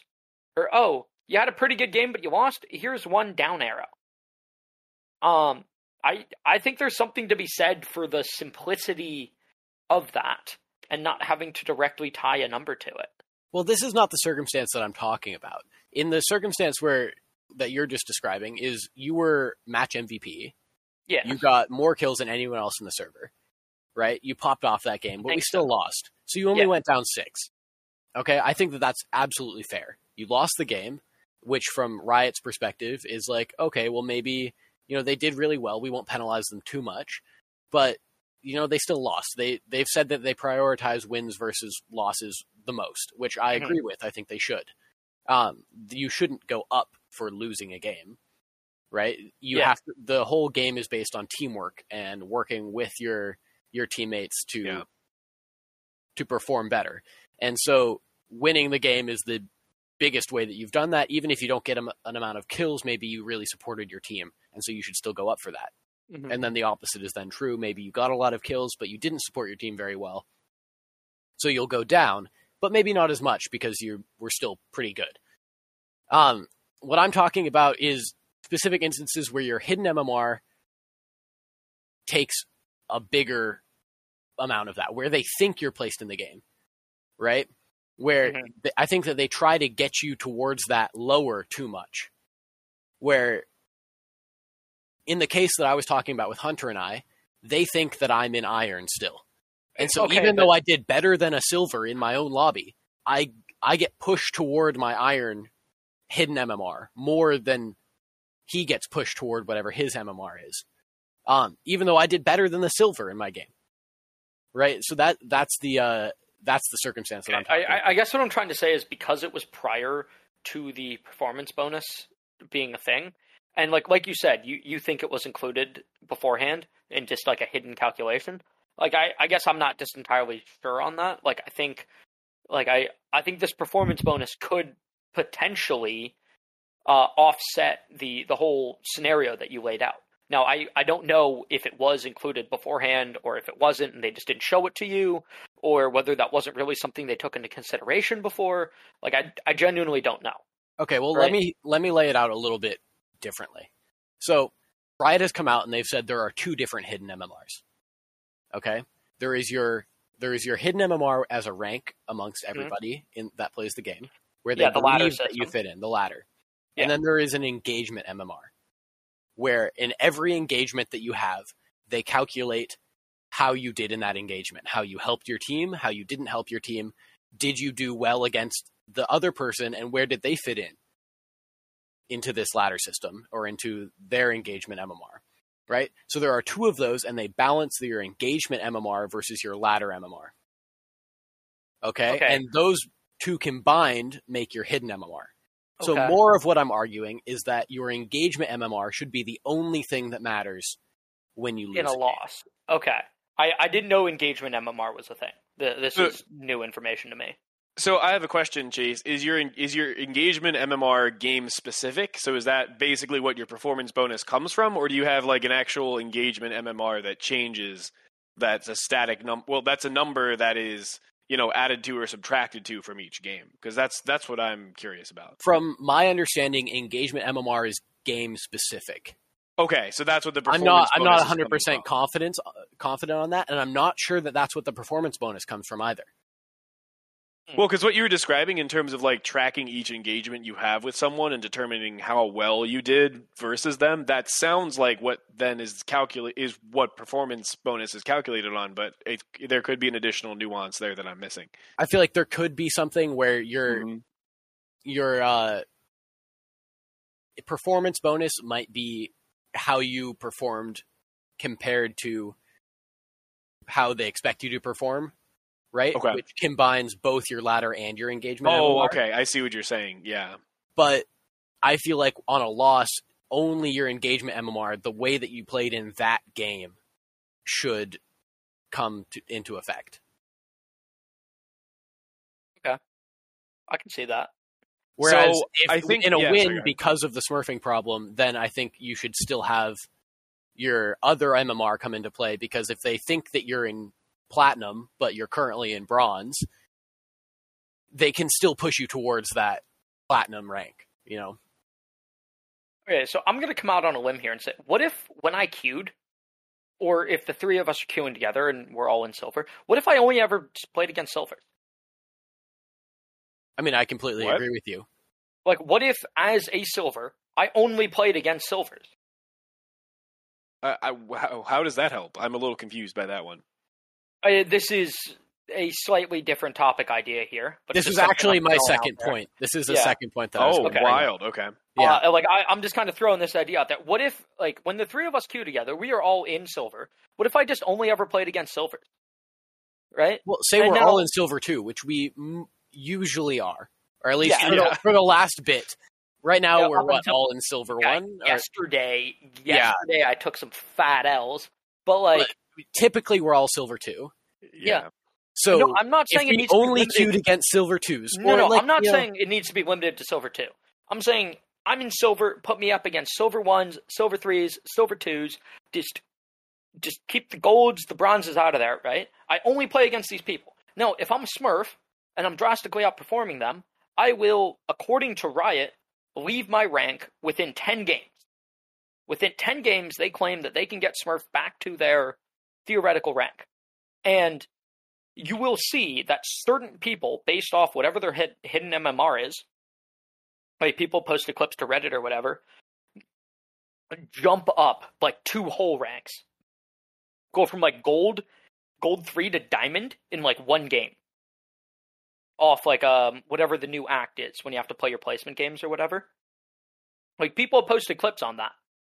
Um, and it, like again, as Riot has stated that they can get a Smurf out of that rank within ten games, I don't think it'd be a huge problem to just put me against all silvers, right? Or if I'm a gold, just play me against golds, right? Let me see how I stack up against the people in my rank to determine whether or not I should go up or I should go down. I mean, I completely agree with that because what really pisses me off is when Valorant thinks I should lose a game because that happens, right? Where they put you up where I'll I'll be in the ending screen and we won a game and I get a massive performance bonus or whatever, right? But my entire team was, you know, silver 3 through silver 1 and they had two gold ones on their team and a bunch like a silver 3 and then a couple silver ones. Like like Valorant thinks you should win or lose a game, ba- like when you go into the game, True. Right? They think, okay, they're probably going to lose this. We'll base whatever they go up or down off based of based on what we think that they should do. But I like, why not just put me against all silver twos, and then based on the silver twos that I'm playing against, say, oh, they're better than silver twos. We'll push them up or they're worse than silver twos. We'll push them down to silver one. You know, like why not? Why not put me against people in my same rank so you know how I compare against people in my same rank? Mm-hmm. Well, I think I think the problem right now is that with how aggressively the game tries to pull you or push you to the to the rank that it thinks you should be, your visible rank in game isn't the real representation of your skill level. That like silver 2 isn't actually the most accurate description of where we have been over the course of this act. The most accurate description is whatever our hidden MMR is. Like oh, and that's so so that's so I think that I I would like that to be able to play against more people who are my skill level and for that to be visible in the rank. But I kind of feel like you have to make both changes or similar changes at the same time because if they left the exact same system right now in terms of how you get or lose points, then me playing against all silver twos now, specifically if I'm solo queuing, that actually means that I'm probably less likely to be queued against people of my same skill level uh, than I am currently, where it's trying to match people to my skill level based on the hidden MMR, which is more accurate, supposedly. Sure, but, but in theory, the idea of ranked is to figure out where you lie, right? So place me against all these other people that are in the same rank as me, and let me see if I deserve to be there, or if I deserve to go down, or if I deserve to go up, right? Yeah, but my Okay. point is that someone who's nominally in silver two isn't is that isn't saying that their skill level is silver two. That's saying that that's the vis- visible representation of where they are in their progression towards their actual rank. Because if they because if you're in silver two and you win fifty percent of your games, then you will end up in eventually whatever ri- rank Riot thinks you should be in. And the problem is that um, you know that rank is not silver may may or may not be silver two and depending on how you're improving or falling off there's a very good chance that a silver two that you get uh, queued against Cass isn't actually stabilized in silver two but they're on their way up or down to a different rank is what i'm saying. Yeah, I'm saying put me against those people. I- If I get if I get completely outclassed by someone in the same rank as me, then one of two things is going on. Either they should be at a higher rank, or I should be at a lower rank. if we're in the exact same rank, right? And I'm saying if you just put me up against those exact people, over time, we'll figure out what rank everybody should be in. Like, I'm not going to say this would work overnight, right? It would take a period of time of you playing against all people in your rank to figure out where you actually lie. Like, it's not something that they could just turn around tomorrow and would be a phenomenal change. But I think over time, it could work for the better. Interesting. And I mean, also, like, just on that exact same regard, like, speaking about hidden MMR, like, my my fucking alts are way higher ranked than my main is. Like both my alts are at silver three, pushing gold, and my main is sitting in silver one, right? And so like I, I am the same person. Like nobody else has played on my alt. It's exclusively me. Right? Uh, how is it possible for for me to be in two such drastically I mean, I guess it's not that drastic. It's silver three to like silver one or whatever. But like, how is it possible for that discord to show up? There's clearly something going on here in which the rank system is not accounting for. See, I think there's an argument to say that if you are never placed against people who are better than you, you're never going to improve. The best way to improve your gameplay is to play against people who are better than you and learn how to adapt to that and play against it. And I can completely see that argument.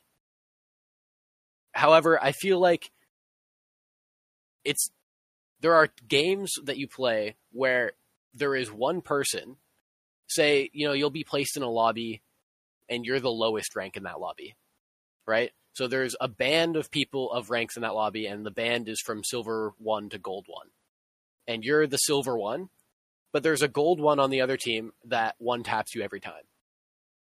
And what that should tell Valorant is, hey, this person should not be gold 1 right now because this gold 1 is obviously outclassing them but it's not telling them whether they should be in gold or in silver two or silver three. Yeah, what it's telling them, it. what what it's telling you, like right now, basically, you lose that game because you get one tapped every time you peek the gold. Uh, Valorant's going to push you down. Maybe now you're bronze, right? But really, maybe you're a silver two. Like in in actuality, um, but Valorant now thinks that you're worse than that because this gold one was absolutely dominating you in the previous game.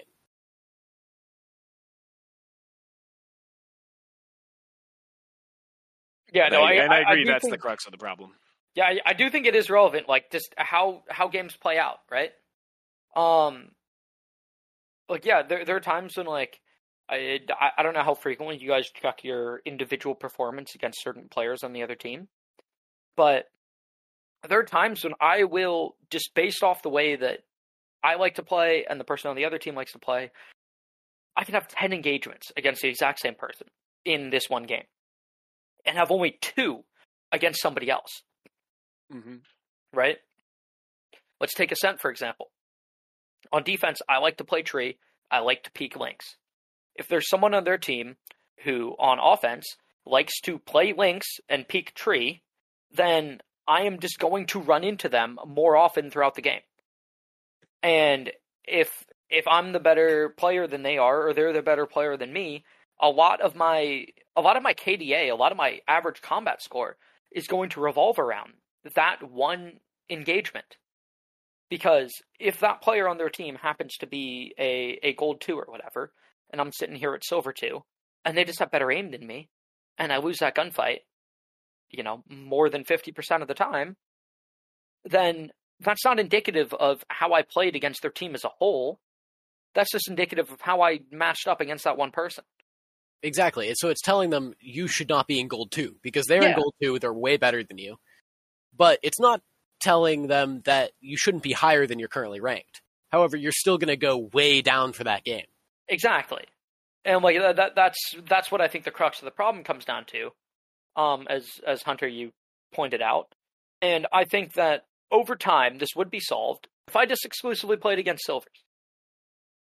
Now, Right, maybe this should be an option, like we were saying for the last thing, is that maybe you can select an option that will say your queue time will be a lot higher, but we will try to match you with people only in your rank. or within a boundary of one up, one down.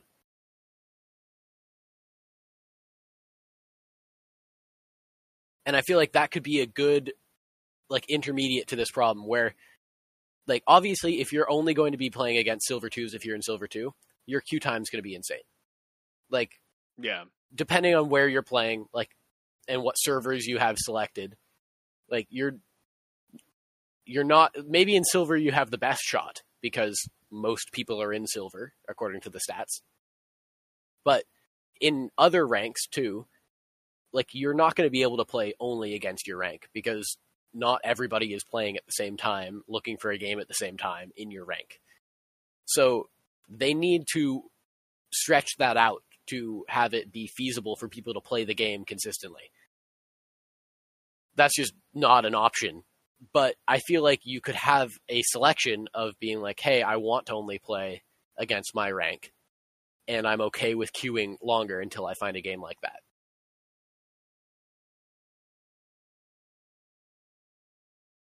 Okay, speaking about the whole, uh, yeah, Chase, I agree with you. I think that's a good idea. But speaking about the whole like queue thing here, like, how do you guys feel about the whole no no four stacks? Because I've got I've got some complaints against it. I mean, we we've discussed this with you in the past, Cass. I on mean, podcast. Off, pod, off have it has it been on podcast? I feel like we've had some of this on podcast. I need to go re-listen to some of our older ones. I'm not sure, but I mean, sorry if this is repeating something we've yeah. already said on podcast. But basically, what we were saying with the four stacks is that we don't know because we don't have the data to show that four stacks are likely toxic against the fifth person. Because even when we solo queue, we're not sure if the person that we report is in a four stack uh, because they're toxic, or like even in, in some other case, we don't know if if somebody's being toxic, if they report them, they're in a four stack. Riot is the only one that has that data to show that four stacks are more toxic toward the fifth person. And so, although it's an inconvenience to us, maybe it actually has reduced the toxicity of the game, in which case this would be a benefit. If it hasn't like decreased the toxicity of the game in general, then Riot is the only one that's going to be able to know that, and they're going to be the ones that can change it. Okay, now, um, I, I I don't know exactly how this works, but I do know that some other games have come out with like rating systems for players. And so, like, if I go into a game, the default option is null, right? Like, I go into a game and we leave that game, uh, default option is is zero, right? But you can go in afterwards and then you can rank one of your teammates and say, hey, this player, like, I really enjoyed playing with this person. Maybe maybe they didn't have the best game, right? But they were given comms. They were, you know, they were enjoyable to play with. Like I, I, I didn't find that they were toxic or that they were just like throwing or anything like that. I'll give like them an Uber one. driver rating. Exactly, yeah. like an Uber driver rating, right? yeah. Or like, hey, this player, like even though they weren't toxic, they were they were just you know not listening to anything we said. They were just lurking the entire game pushing the other site like taking spike and dying in mid or w- whatever it may be right? And then you can give them a negative one. Like what if you could have this rating? You upvote downvote exactly right? What, what if that came into play here? Well i feel like there'd be a lot of circumstances where your bottom frag you just downvote and not saying that I would do that, even if my bottom frag was giving good comms. Like maybe I would want to upvote them, but there are a lot of times where, you know, I mean, people you can't assume are having the best intentions, or like you can't assume everybody thinks the same way that we do. Where we're going to be nice to somebody who you know maybe wasn't having the best game, but they were still giving comms and trying their best. Mm-hmm. Like I might upvote that person, but I'd say the majority of people are still probably going to downvote that person because they bottom fragged. Yeah, okay, I see where you're coming from. And that's going to be a net people. negative yeah. on the game. Yeah, okay, okay, I see where you're coming from. Bad idea. I'm gonna I'm gonna come out swinging and say I think that the four stack change is uh, good. That there are no four stacks, uh, and as much as it can be an inconvenience for us, um, I think that in addition to the toxicity issue, where I agree with Chase that if Riot's making the change, then I think they probably have good data on this. It can be very awkward speaking from the perspective of being in a four stack with a fifth person when you have that one rando on your team because you have to think about what you've said, what someone in your team has said over your Discord call versus what you've said in game. Like, hopefully, you can keep track of whether or not you've been pressing the V key, but in the heat of the moment, particularly if you're alive, it's pretty difficult to notice whether your teammate has given a call out just to you in Discord or if they've given the call out in game. And so that just makes communicating that much harder. And I can imagine when it comes to the perspective of someone who uh, is that one with the with the four stack, there have been times when I feel like no one is talking, and I wonder are the four other people in a Discord call right now, and they just don't feel like giving call outs to me. And I don't know for sure, but you know, it there it very much does enter my mind. Um, so I feel like the inconvenience of not being able to four stack is overshadowed by the fact that it just is a much more awkward scenario for all parties when there is the four plus one, and of course, there's nothing stopping you from hitting an unrated with four people.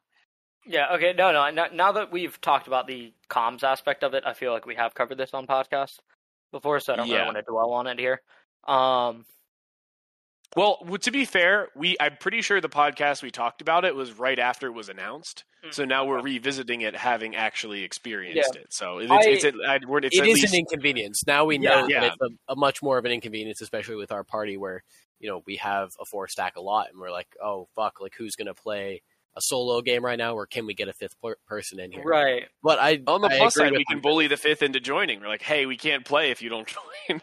Yeah, yeah. On the plus side, then we get five stacks more often. yeah. Mhm. Um. Yeah, I have to say though, in general, outside of just five stacking, I have felt a a queue time increase. Oh, Really? Wait, outside Yeah. of five stacking? Oh, outside of five stack, five stacking, because I I'm aware that when we five stack, the likelihood of queue increase is very high, right? Especially when we're playing outside the ranked bounds. Okay, I understand right? that. I I don't like the fact there's been a huge queue time increase in five stacks within the rank boundaries. Yeah, eh, it- okay, but like out, outside of five stacking, I have still felt a a queue time up. Now, this might just be confirmation bias. I, I can't say for sure, but it, it does to me seem like queue times across the board have kind of gone up a bit. I feel I like don't that's if I felt really. that. Yeah, I feel like that's a really difficult topic to discuss because none of us have kept any data on this. Right. Again, I don't keep sure. that. I'm, I'm I'm shooting from the hip here, right? Like I'm I'm just speaking about my gut feeling. Yeah, I don't, I don't really know. how we discuss this topic. Okay, so I guess none of you guys have really felt that. Um. Not really, no. Well, I guess on that note, any of you guys have any uh, closing statements here? Anything left on the table? Anything still unsaid that you are dying to talk about? Not particularly. I just think that like if we're gonna wrap up ranked experience in general, it's a big topic and we might revisit it in a further podcast. Oh yeah, Uh, I'm sure there's a lot that we didn't hit here that we all want to get our opinions out on. But I feel like the current ranked experience is fine.